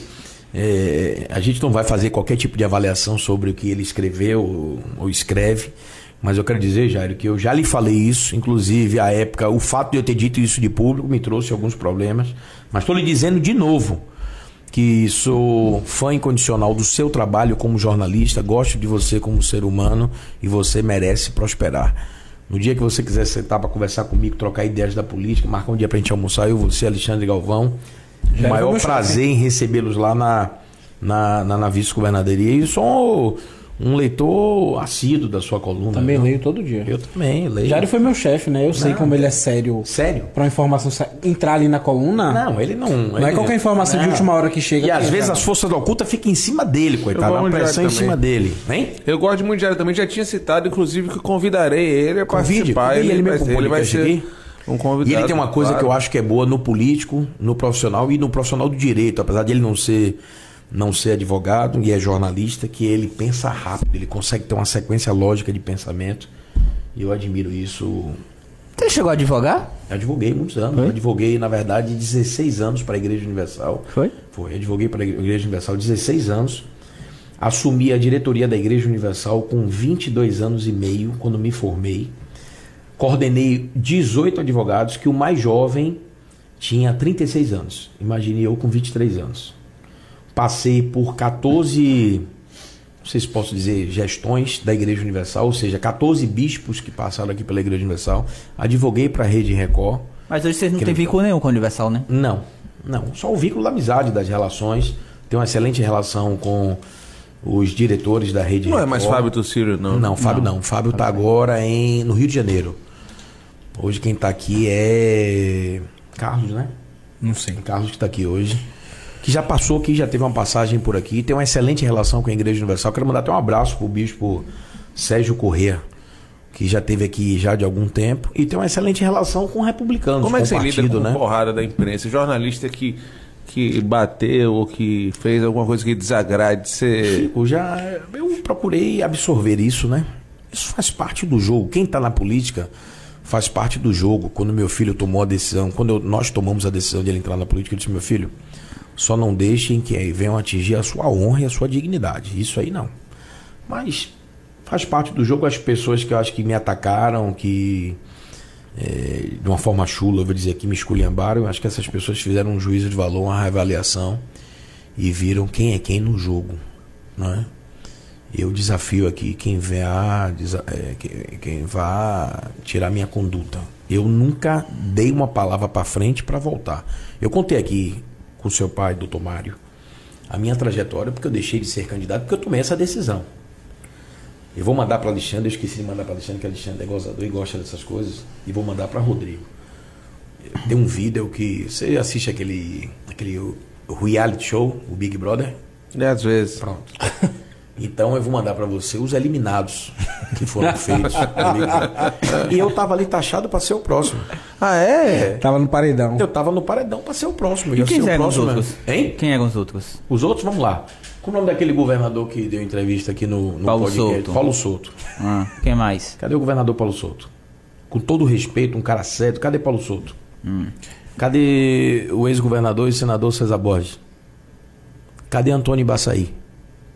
Cadê Alexandre Aleluia? Alexandre Aleluia não, que é vereador. Zé Carlos. Cadê o deputado Zé Carlos. Aleluia? Um cara sério, determinado, Então você é o competente. próximo da. Cadê Zé Ronaldo? Cadê Marcelo Nilo? Cadê José Carlos Araújo? João Leão. Cadê João Leão? Tá aí, irmão. As ações denotam e demonstram o que eu não preciso dizer com palavras. Você tinha uma relação... Cadê os amigos? Aliás, uma, Cadê os amigos empresários do contexto? Porque quem é da panelinha tá próximo, quem não é da panelinha tá fora. Cadê os amigos que estenderam a mão a vida toda? Os amigos que estenderam a mão a vida toda. Aliás, o governador Jerônimo Rodrigues está acompanhando a gente. Mandar esse recado aqui. Agora, governador.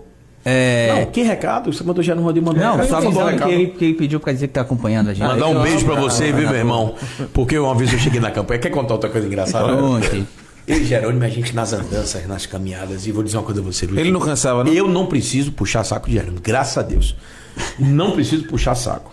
Jerônimo é um cara trabalhador, dedicado. Aí eu cheguei um dia, Ele tá ouvindo, viu? ele tá ouvindo, aí eu cheguei um dia pra ele, aí eu disse, rapaz, acabou de sair uma pesquisa aí.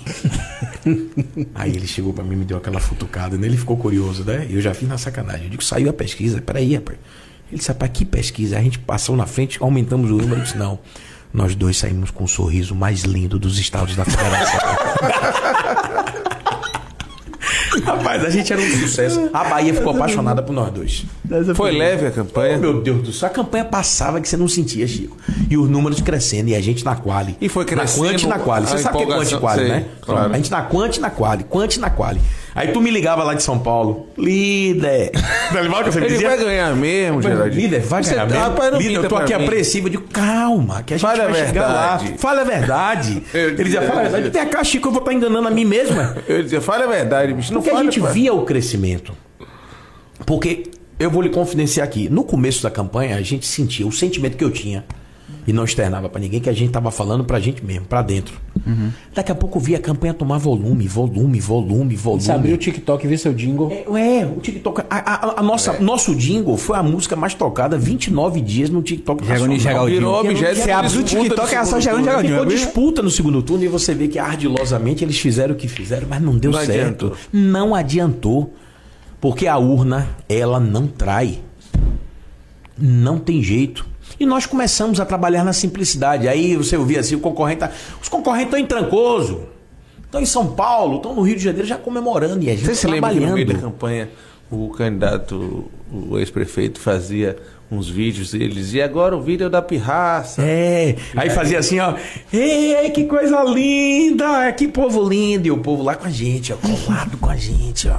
Colado. Aí eu olhava os vídeos e dizia, Né? Geraldinho vai ganhar. Aí ele dizia, aí Chico me ligava e dizia, tem uma multidão. Eu digo, olha se essa foto ainda é a mesma, da outra tá cortada, emendada aí, ó. Olha pra frente. Eu digo, meu Deus, eu tô, tô vendo outra coisa. Eu nunca peguei pra poder ter dúvida, você. e Olha, você sabe vezes. encher seu pai de vídeo, né?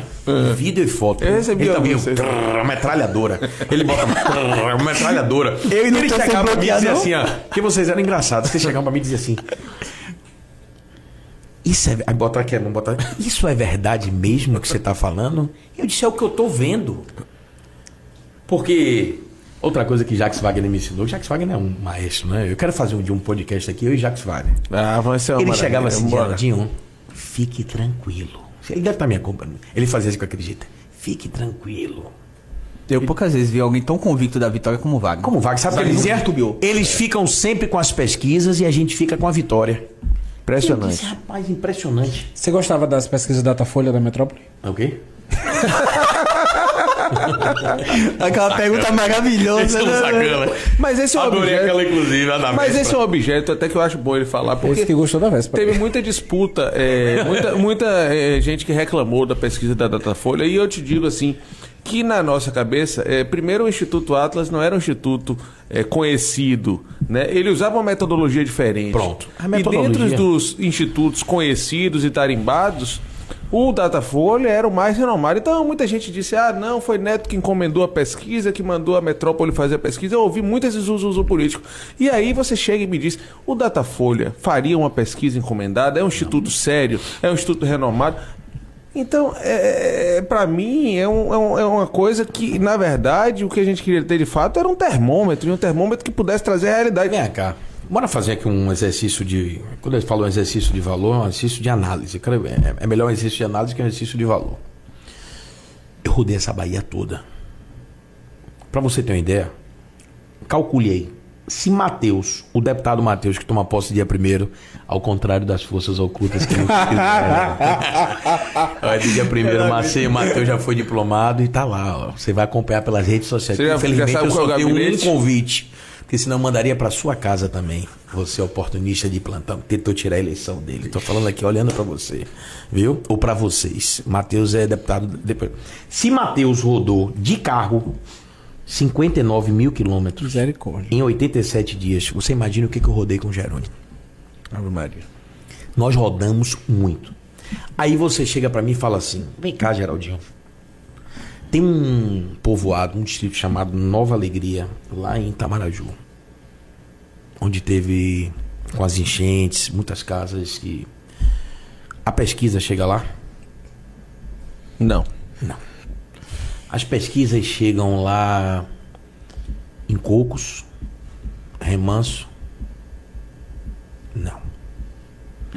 As pesquisas chegam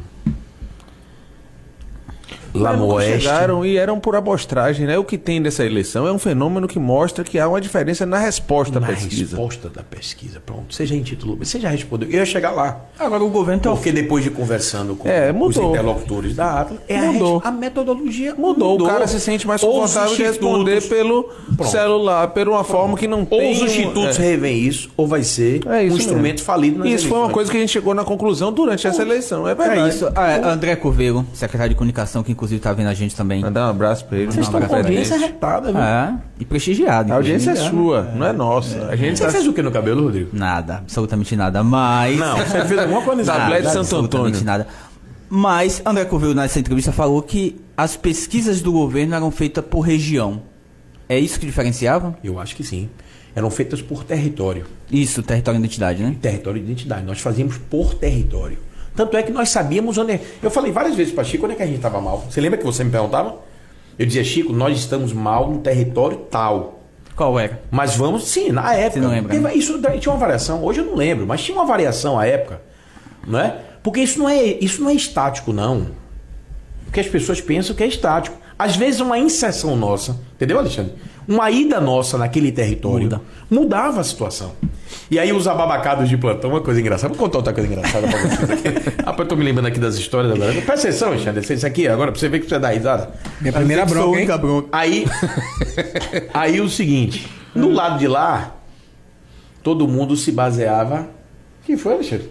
Tô com ele precisando de bateria, preciso botar no sol pra carregar, peraí. Pega aqui, Valana. Ajuda aqui. Que confusão, rapaz, você faz. É. Tem um cabo não aqui, tem uma tomada aqui. ó. Não sei, eu ia levantar silêncio Ó. ele que fez barulho. Ó, vá. Confusão Peraí, pode rapaz, fazer. foi o que eu tava me falando Deixa mesmo? eu- Eu fui contar a história e me lembrei essa história aí. conte aí. Eu Não, mas me lembrei. perdi também. Você É. tava falando das pesquisas que os. Não. Era- Olha, era, era algum fato hilário aí pra contar. Você precisa dar Ah, já risada aí. esqueceu? É, mas Deixa daqui a pouco eu Então eu volto. vou voltar a fazer uma pergunta aqui.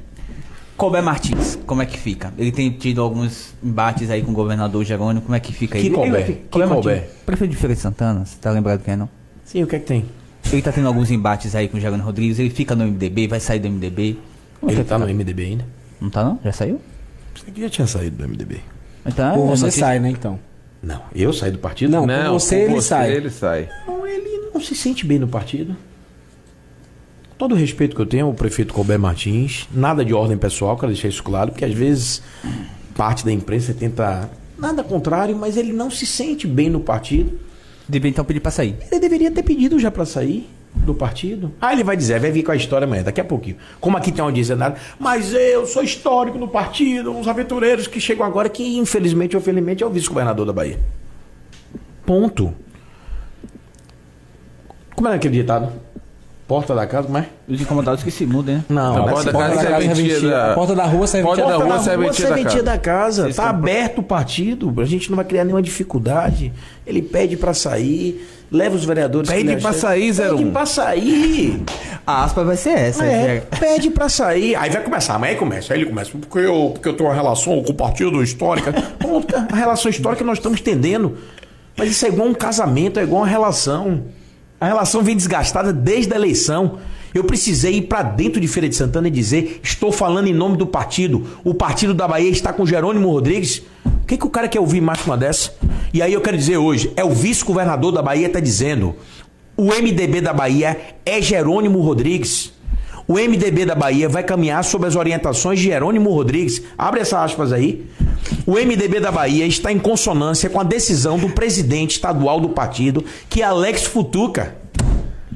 o MDB da Bahia está sobre a égide de decisão do presidente de honra do partido, Lúcio Vieira Lima. O MDB tem a sua executiva para as decisões. O MDB está em consonância com a executiva nacional do partido. Se você achava que eu não tinha legitimidade por ser apenas um vereador de Salvador e presidente da Câmara, e eu estou mandando esse recado para todos que se sentem insatisfeitos com o MDB. Quem for do MDB tem que seguir a cartilha e orientação das decisões partidárias, da executiva estadual, dos diretórios. E eu estou repetindo. Qual foi a aspa que você botou? Pede pra sair. Pede para sair. Ponto. Tá aqui no grupo já. Agora imagine, Pede uma vida pra sair é conturbada que nós temos. Nós temos que trazer aqui, vocês não deixaram eu falar ainda. Traz aqui o governador Jerônimo A gente já Rodrigues convidou. Já para ele falar do programa. Bahia Sem Fome, que é nosso objetivo, e deve estar perdendo. Acabaram-se os palanques, gente. Mora desmontar os palanques. Os palanques já foram desmontados pelo nosso lado, desmontem vocês também. Vamos cuidar aqui de 3 milhões, um pouco mais de 3 milhões de pessoas na Bahia que estão passando fome. Agora você falando em O mínimo que a gente pode garantir a essas pessoas são as três refeições diárias. Você sabe onde é que vai ser retomado o plano, o programa Minha Casa Minha Vida? Santa Mago. Dia 14 em Santa Amaro com o presidente Luiz Inácio Lula da Silva. O programa é nacionalmente, em respeito à Bahia e pelos desmandos que foram cometidos pelo ex-presidente da República, Jair Bolsonaro, a Bahia vai ser o centro e o primeiro em respeito à votação que os baianos deram ao presidente Lula. Dia 14, Lula está aqui, gente, para entregar as casas em Santo Amaro da Purificação. Então, as disputas a gente vai deixar, sabe para quê? Para 2024. Já começou. No momento certo. Você falou que acabaram a disputa de palanque desarmado. Já teve interlocução sobre o governo, prefeitura, carnaval? Veja bem, já me coloquei à disposição, falei aqui hoje.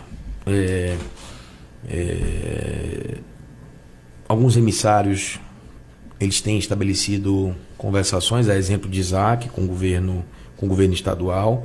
Volto a reiterar, Rodrigo deu risada ali, volto a reiterar que não há disputa política durante o carnaval. Nós temos que fazer um carnaval para os baianos, para o povo. Antes que vocês perguntem, a gente precisa rever de forma democrática, é uma decisão democrática o circuito do Campo Grande. A gente precisa rever como vai fazer isso. O tema do- da capa do jornal da, da Metrópole. Da metrópole, a gente precisa, a gente vai ter o, o Carnaval do Pelourinho, nós vamos ter um Carnaval massa em Maragogipe. Nós Tá se estamos, planejando alguma coisa pro circuito, Osmar? nós estamos pensando? Ah. É isso, nós estamos aqui, vai ser um momento de ouvir as pessoas, eu vou para as ruas ouvir as pessoas. A gente precisa fortalecer, eu até deixei isso aqui como destaque, mas a gente precisa fortalecer os blocos afros, de afoxés, a gente precisa fortalecer isso. Com certeza. A gente precisa dar visibilidade, você sempre lutou por isso E lá acabar atrás. com essa coisa, né? De né? todo ano ficar esse sofrimento de como sai do dinheiro, quem banca. Você sabe que nós nós estamos no Carnaval do Pelourinho estabelecendo a contratação de 80 profissionais, artistas independentes. Importante. Né? Nós estamos fazendo isso. Você tem brigado muito por isso, Chico. A gente tem falado. Nós vamos fazer a lavagem da Fundação Cultural, que isso é importante valorizar a nossa terra, nosso povo. O secretário de Cultura, Bruno Bruno Monteiro. Monteiro, tem feito um belíssimo trabalho. Você sabe que o Ouro Negro desse ano nós batemos todos os recordes, né? E Nós teremos 62, salvo melhor disso, 62 entidades representando isso. Que bom. Um investimento, um investimento de quase 8 milhões de reais ia para ser pro dia isso. 6 de março, mas É, você já tá viu? antecipando aqui pra gente, né? Não, mas eu não estou dando um detalhamento das atrações que vão ser. Tá dando só uma passada. Solte uma atração aí Uma navegada aqui, ó, no dia 6, já falei isso no começo da programação.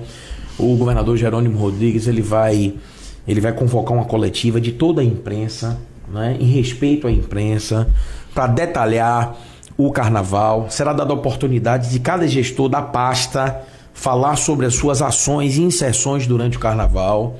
É bom a gente conhecer isso, porque a gente pensa muito que isso fica a cargo da prefeitura e o maior investimento é do Estado. Né? Quem garante o carnaval é o Estado. Polícia, Então, Você sabe, é polícia, é segurança pública, é infraestrutura, é saúde. Você vai ver os investimentos da saúde. Convida aqui para bater um papo também muito legal com a secretária a secretária de saúde, Roberta, não sei se já tiveram Sim. a oportunidade de bater um papo com Ela ela. esteve aqui na metrópole outro dia, né, com o doutor Mário. Ela teve aqui com o Teve, doutor Mário. teve, eu vi. determinada. Chama aqui o Marcelo Werner para falar um pouco Vamos chamar. sobre a segurança pública. Importante. É, eu acho que tem ações transversais. Eu não sei se vocês já bateram um papo também, é, Alexandre, com o secretário de Justiça e Direitos Humanos, o secretário conversei Felipe. semana passada com ele. Bateu um papo com ele? Sim. Inteligentíssimo, né? Inteligente. Coerente nas posições. Você já teve lá no programa dele na sua Salvador? Nunca foi. Nunca fui. Chamei várias vezes. Chamou, e chamou mesmo. Eu tava, na, eu tava sem agenda. Eu tava na missão de ser candidato, assumir a Nessa aí presidência você da tá igual o ex-prefeito, nunca foi lá. Quem? Você. O ex-prefeito?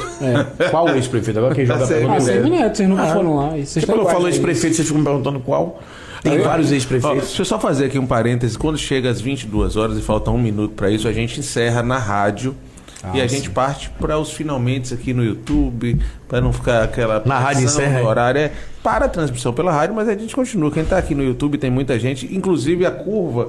na- no seu programa é diferente das outras, ela vai subindo até o fim, né? A gente tá chegando no final do programa e continua Ah, que crescendo. legal. É, que legal. poxa, eu fui acompanhando aqui. Foi, cresceu até e tá, tá, e tá Coisa é, boa, geralmente que chega num pico e ela estaciona e vai caindo até o final. As pessoas vão dormir, no seu caso não, você tá entretendo a sua audiência.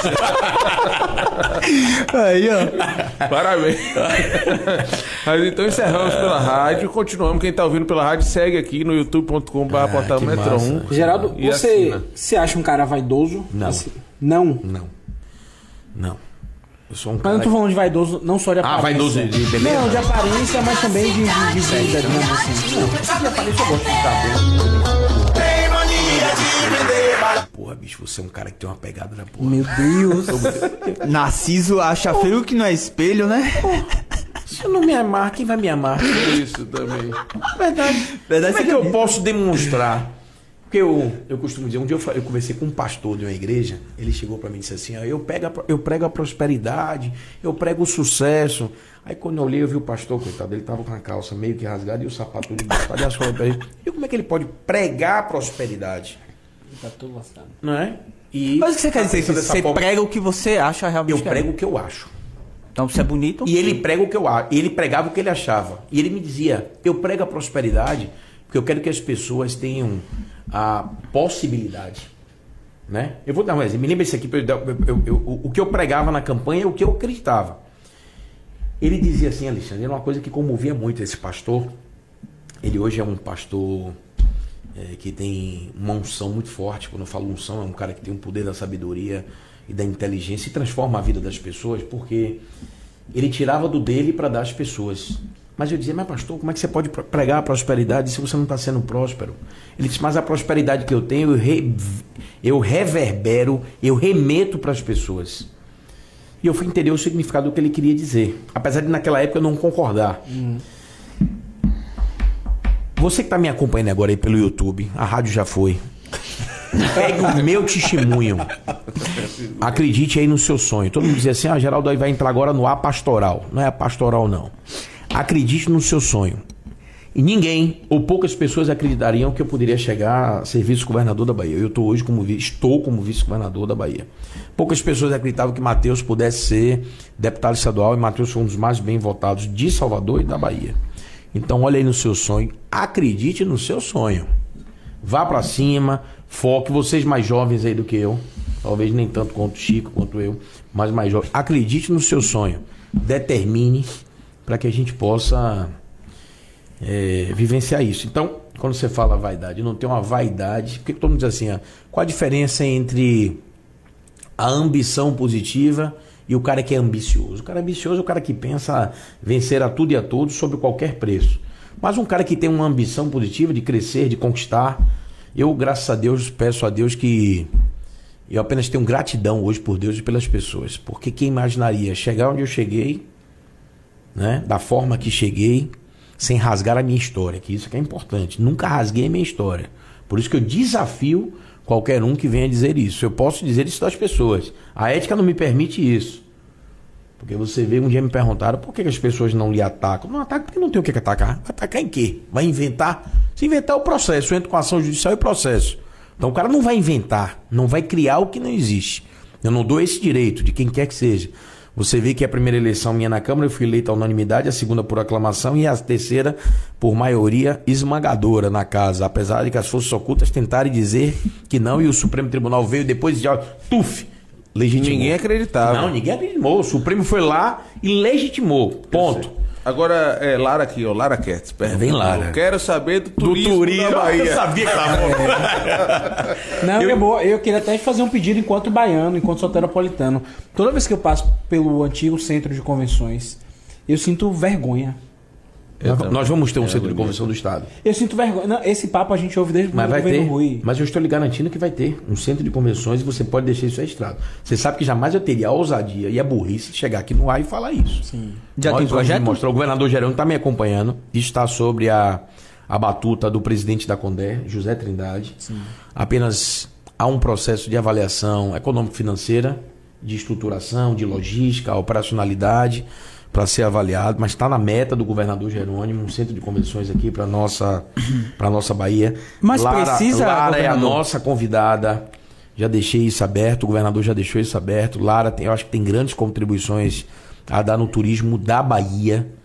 Eu toda vez que posso estou acompanhando as entrevistas. Eu acho que a gente precisa dar um incremento. Agora a gente precisa também entender e divulgar e conhecer o que vem fazendo a Secretaria de, de Turismo do nosso estado. Mas eu acho que, inclusive, eu conversava hoje com a presidente da Fundação Bahia Viva, Isabela, sobre essas questões do turismo náutico, do que, que a gente pode avançar aí na Bahia de Todos os Santos. E eu acho, Lara, que você pode e deve ter um papel fundamental nisso. Já lhe falei isso algumas vezes. Eu acho que eu me coloco à sua disposição para a gente bater um papo com o secretário de, de turismo, para a gente ir ao governador, apresente aí um memorial de sugestões, uma pauta para que a gente possa tratar isso aí.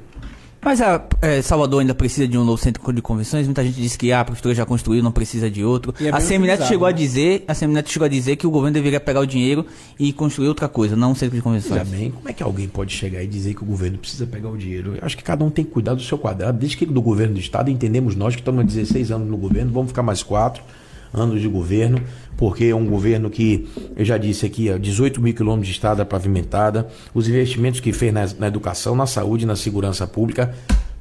Ó, acabou, fica o recado para você também, acabou a disputa política. Vamos, vamos cuidar da vida das pessoas. Mas vai ser ali o centro de convenções, naquele prédio, aquilo ali, aquela estrutura ali precisa ser resolvida. Não, nós temos. né? Naquela estrutura ali não será mais o centro de convenções. O centro não de tem como convenções- se abrir, fazer o um parque e centro- acabar, porque Sim, vira ali um. Ali pode ser um- utilizado. um- o que Horrível, Alexandre está horrível. falando. A imagem, né? A é- imagem. É, é Pronto, o governador Jerônimo está ouvindo isso. Então nós Eu vamos aí. isso é uma a ação impressão que que eu tenho é que o governo não teve nem a capacidade de derrubar de vez. Exato. Não, não é não. Mas dá essa Tá meio sensação. caído ali. É. Tem essa sensação. Mas a sensação não é essa, não. A sensação é que me parece que apenas existe uma empresa no país Que pode fazer essa capaz de demolição. fazer aquela demolição. Aquela demolição não será fácil. É, tem muito prédio tá residencial, né? Tem muito aí. Alexandre é. Ao mesmo tempo que ele traz o problema, ele tá vendo aqui o que eu tô falando. Mas que aqui não é crítica por crítica, não. Não, eu sei claro, com mas esse precisa ser Alexandre. comunicado. Porque, não, isso precisa ser comunicado, melhor comunicado. E o É, governador tá porque ouvindo isso. não sabem, ficam e com nós sabemos disso. Isso. Nós sabemos disso. Eu acho que isso está no coração do governador. Acho, não tenho certeza. Está no coração do governador Jerônimo.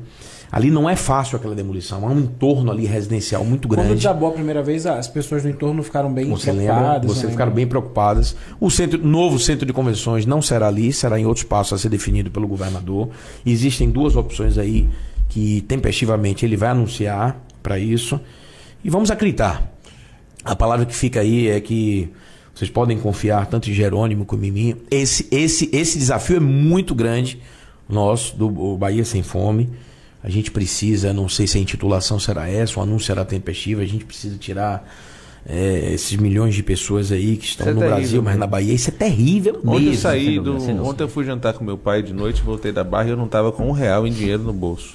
Tava eu, Lara e meus dois filhos. E aí, um sujeito numa sinaleira com um pedaço de doce. a fome dói. dói. É. Eu me matou. Você, você chega até emocionado falar Não, isso. me matou. Tem que matar, rapaz. Isso é louco. Ô, governador, me mandaram uma pergunta aqui, uma matéria, Foi força oculta? ah, pode ter sido uma força oculta, do Bahia Notícia dizendo que o senhor revelava que votou em Bolsonaro. E mandou também. Em 2018. Esse voto é o voto que o senhor se arrepende? Que eu votava em Bolsonaro. Você Não, você revelou. Bolsonaro no Que você Sul, que você você revelou. votou. É. E a gente quer saber se hoje você se Ah, se eu arrepende. tenho arrependimento? Ah. Ah, arrependimento mortal. Isso aí. Arrependimento Boa, mortal. O país está arrependido, mo- a sua unanimidade. Eu acho que até os bolsonaristas, Acho que até aqueles que estão nos presídios de segurança máxima aí, em função daqueles atos de vandalismo, de terrorismo praticados contra a população brasileira, porque aquilo foi um atentado contra a população brasileira, não foi contra o nosso governo, não é? E eu sou de assumir os meus posicionamentos. Eu sou de assumir os meus posicionamentos. Eu sou de assumir as minhas posições. E as minhas posições, elas são irrefutáveis. Eu disse sempre, e vou repetir aqui: o único arrependimento, Alexandre, acredite em Deus, que tenho é de não ter ido para esse grupo político há mais tempo. O único arrependimento que tenho na minha vida. Mas você não era bem tratado, você tinha secretaria, indicação. Presença Você da não fala Câmara. isso também, Mas a o presença da tratamento, Câmara. o tratamento. Veja bem, hoje eu estou sendo bem tratado da mesma forma. O, o, a- o tratamento, Alexandre, porque tem coisas que a reserva ética não permite você falar. O tratamento, às, fe- às vezes, não se resume a questões financeiras, materiais e físicas, não. Sim. O tratamento é um tratamento de respeito. Você saiu aqui do Grupo Metrópole, as portas estão sempre abertas para você. Por que, que você está aqui hoje sentado no podcast e Chico lhe tem um respeito lhe recebe na sua casa? Quando eu digo na sua casa, na casa dele. Mas Já é- tive esse testemunho em várias oportunidades. Porque você nunca faltou com o respeito e a decência da relação. Jamais. A decência da relação. Respeito da relação não significa ser subserviente, não. Respeito da relação significa honrar e respeitar as pessoas. Mas a sua primeira eleição para presidente da Câmara, você não acha que você deve a Semineto, que ele era o prefeito na época? E, Tá de e- sacanagem. Rodrigo, tá de sacanagem. É sacanagem? Você tá de sacanagem com a porra dessa. não deve. Você tá de sacanagem com a porra Geraldo xingou. Não. É, cê- aí você tá de sacanagem. Aí mesmo. Hora um podcast da recontração. Uma hora dessa você me foi. Faça uma garapa. Porra, Bota aspas aí. Aí é Qual é a aspa? Qual é a aspa? Aspas Qual é a aí. Aspa? Você tá de Você tá de qual é a aspa? sacanagem. Você tá de sacanagem. Que porra. Você tem uma brincadeira dessa. Depois de eu falar com você duas O horas. escroto sou eu, tá vendo? Pra concluir, quem foi que te convidou pra ser vice? Você falou, falou, falou. Foi Wagner? Foi Jacques Wagner. Jacques Wagner me convidou para ser vice, com aval dos líderes do meu partido, mas o convite oficialmente foi feito pelo senador Jacques Wagner, referendado eh, por Rui Costa, mas uma ligação e uma palavra-chave. Ele é um Eu bruxo, nunca né? disse isso de, de público, foi uma ligação que o Jerônimo Rodrigues disse: Como é, rapaz? E aí, vamos juntos para essa guerra ou não? Foi Não assim? sei se ele tá lembrado. Foi dessa forma que eu tô lhe falando. E aí, rapaz, tá pronto ou não tá, rapaz? Vamos para essa guerra juntos ou não vamos? Mas o convite foi feito pelo senador Jacques Wagner. É um bruxo da política baiana? Ele é um, um mago da política baiana. Ele não gosta não, né? Que Ele não gosta, não. Que ele é bruxo. Não. Ele não gosta não. Ele é um mago. Quando eu falo mago, é no sentido metafórico de um cara que consegue fazer uma leitura além do que nós lemos. Consegue Geraldo- entender o que eu tô falando aqui? Consigo. A esquerda, é, na eleição é, em Salvador, né, saiu muito bem votada. A gente falou aqui, o deputado Olívia estourou de voto. Estourou de voto, Olívia. É, o deputado Hilton. Para o deputado federal, Vilma Reis. Vilma Reis. A gente teve o deputado, deputado federal, o Léo Prates, que não é um deputado de direita, foi muito bem votado também. Você acha que Bruno vai enfrentar dificuldades aí em 2024?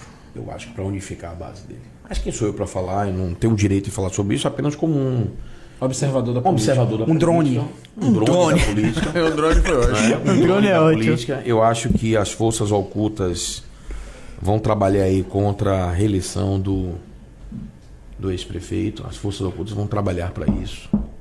Bata aí, abra aspas aí mesmo. Bata aí. Você tá batendo o quê? Isolando, né?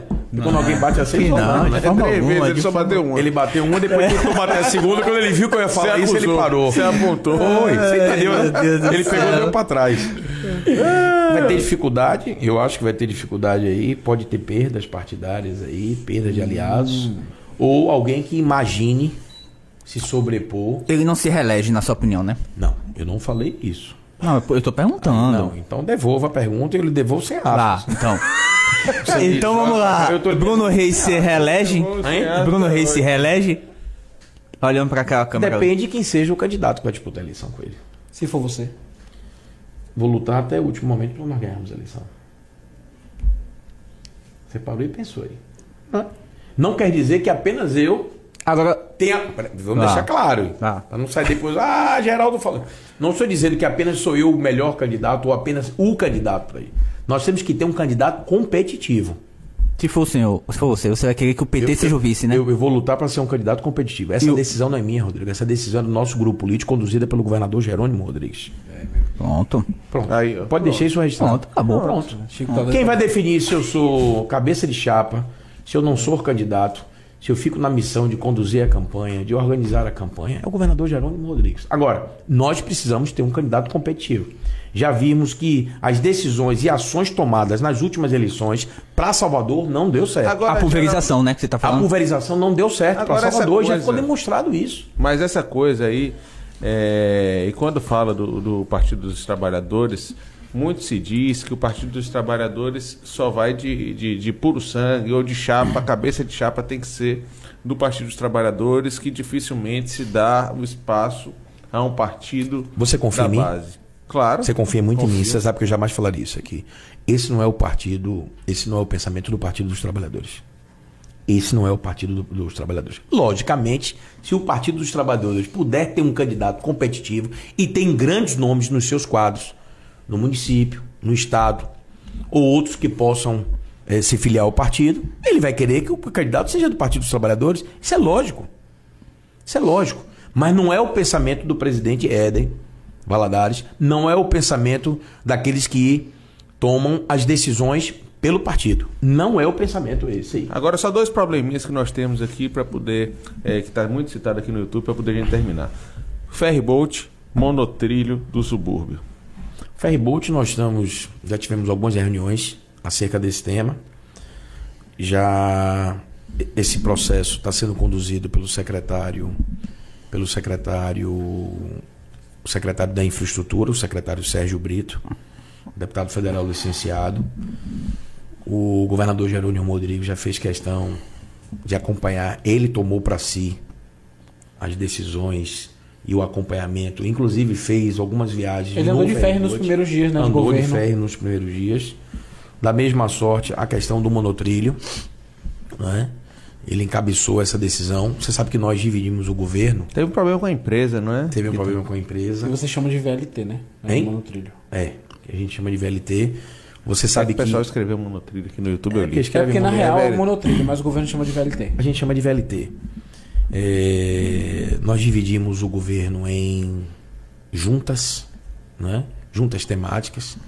Essa é uma junta e esse tema está sendo conduzido. Mas você acha que consegue resolver? Porque o monotrilho já tem. Nós vamos resolver. Tem um tempo já amarrado. Essas é. questões, se o governador Nós vamos conseguir resolver. destravar vai. esses pontos. Vai destravar esses vai pontos. Ser muito se, positivo, se Jerônimo né? não fizer a ponte, Você não quer ver? precisa fazer mais Pronto, nada. aí, ó, aí. Jerônimo vai destravar a ponte. Tá Jerônimo vai destravar a questão do monotrilho, do VLT. E Jerônimo vai destravar a questão do ferryboat. Você pode observar que esses três temas, eu estou falando aqui, estou reiterando.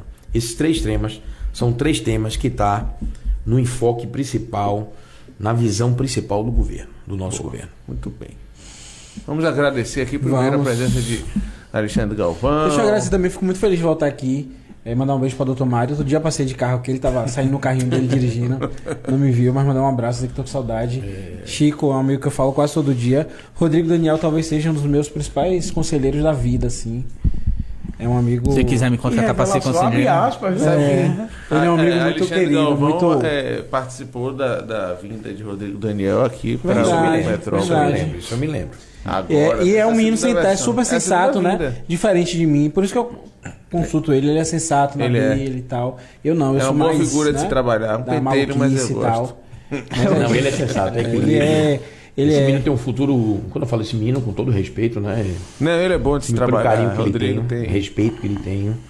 E eu acho que uma coisa que ele tem fundamental é aquilo que eu disse. É. Um bom jornalista tem que ter ele é um o, senso de. esse menino é o cão, ele faz tudo que se ele Off, se propõe fazer. E ele É ele é verdade. determinante pra isso aí. E agradecer ao vice-governador que nos deu a honra A de ver o primeiro podcast. Mas aí eu tenho que ser o vice-governador para parecer maior o podcast.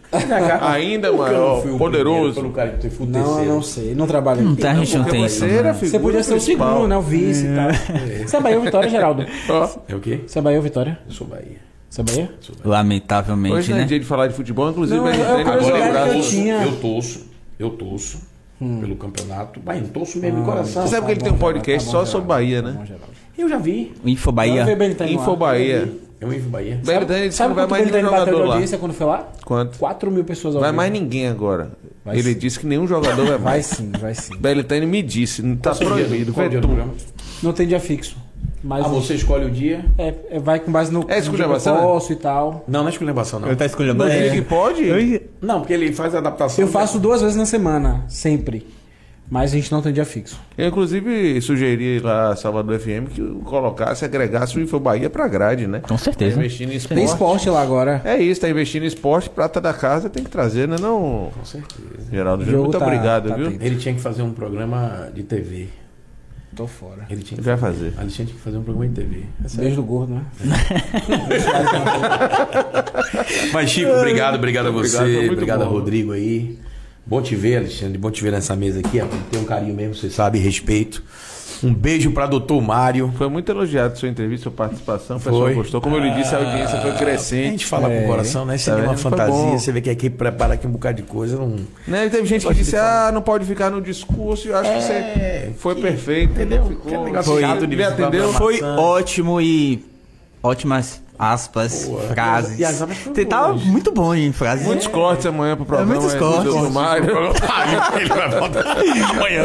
Ele vai botar ele com o Abraão.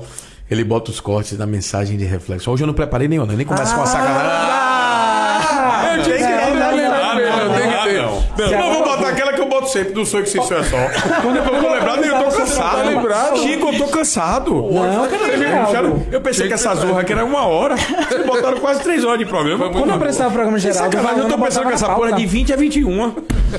Só que eu já cancelei a agenda toda. Que eu tinha Mas o hoje. seu público tá esperando sua frase. É, Meto geral. aquela que eu meto sempre? Vá. Vai. Ou aquela, aquela do Saci, não lembrado. em briga de, de, de, de Saci, que tem uma, uma voadora, um pé. Né? Mas aquela um sonho que se sonha só.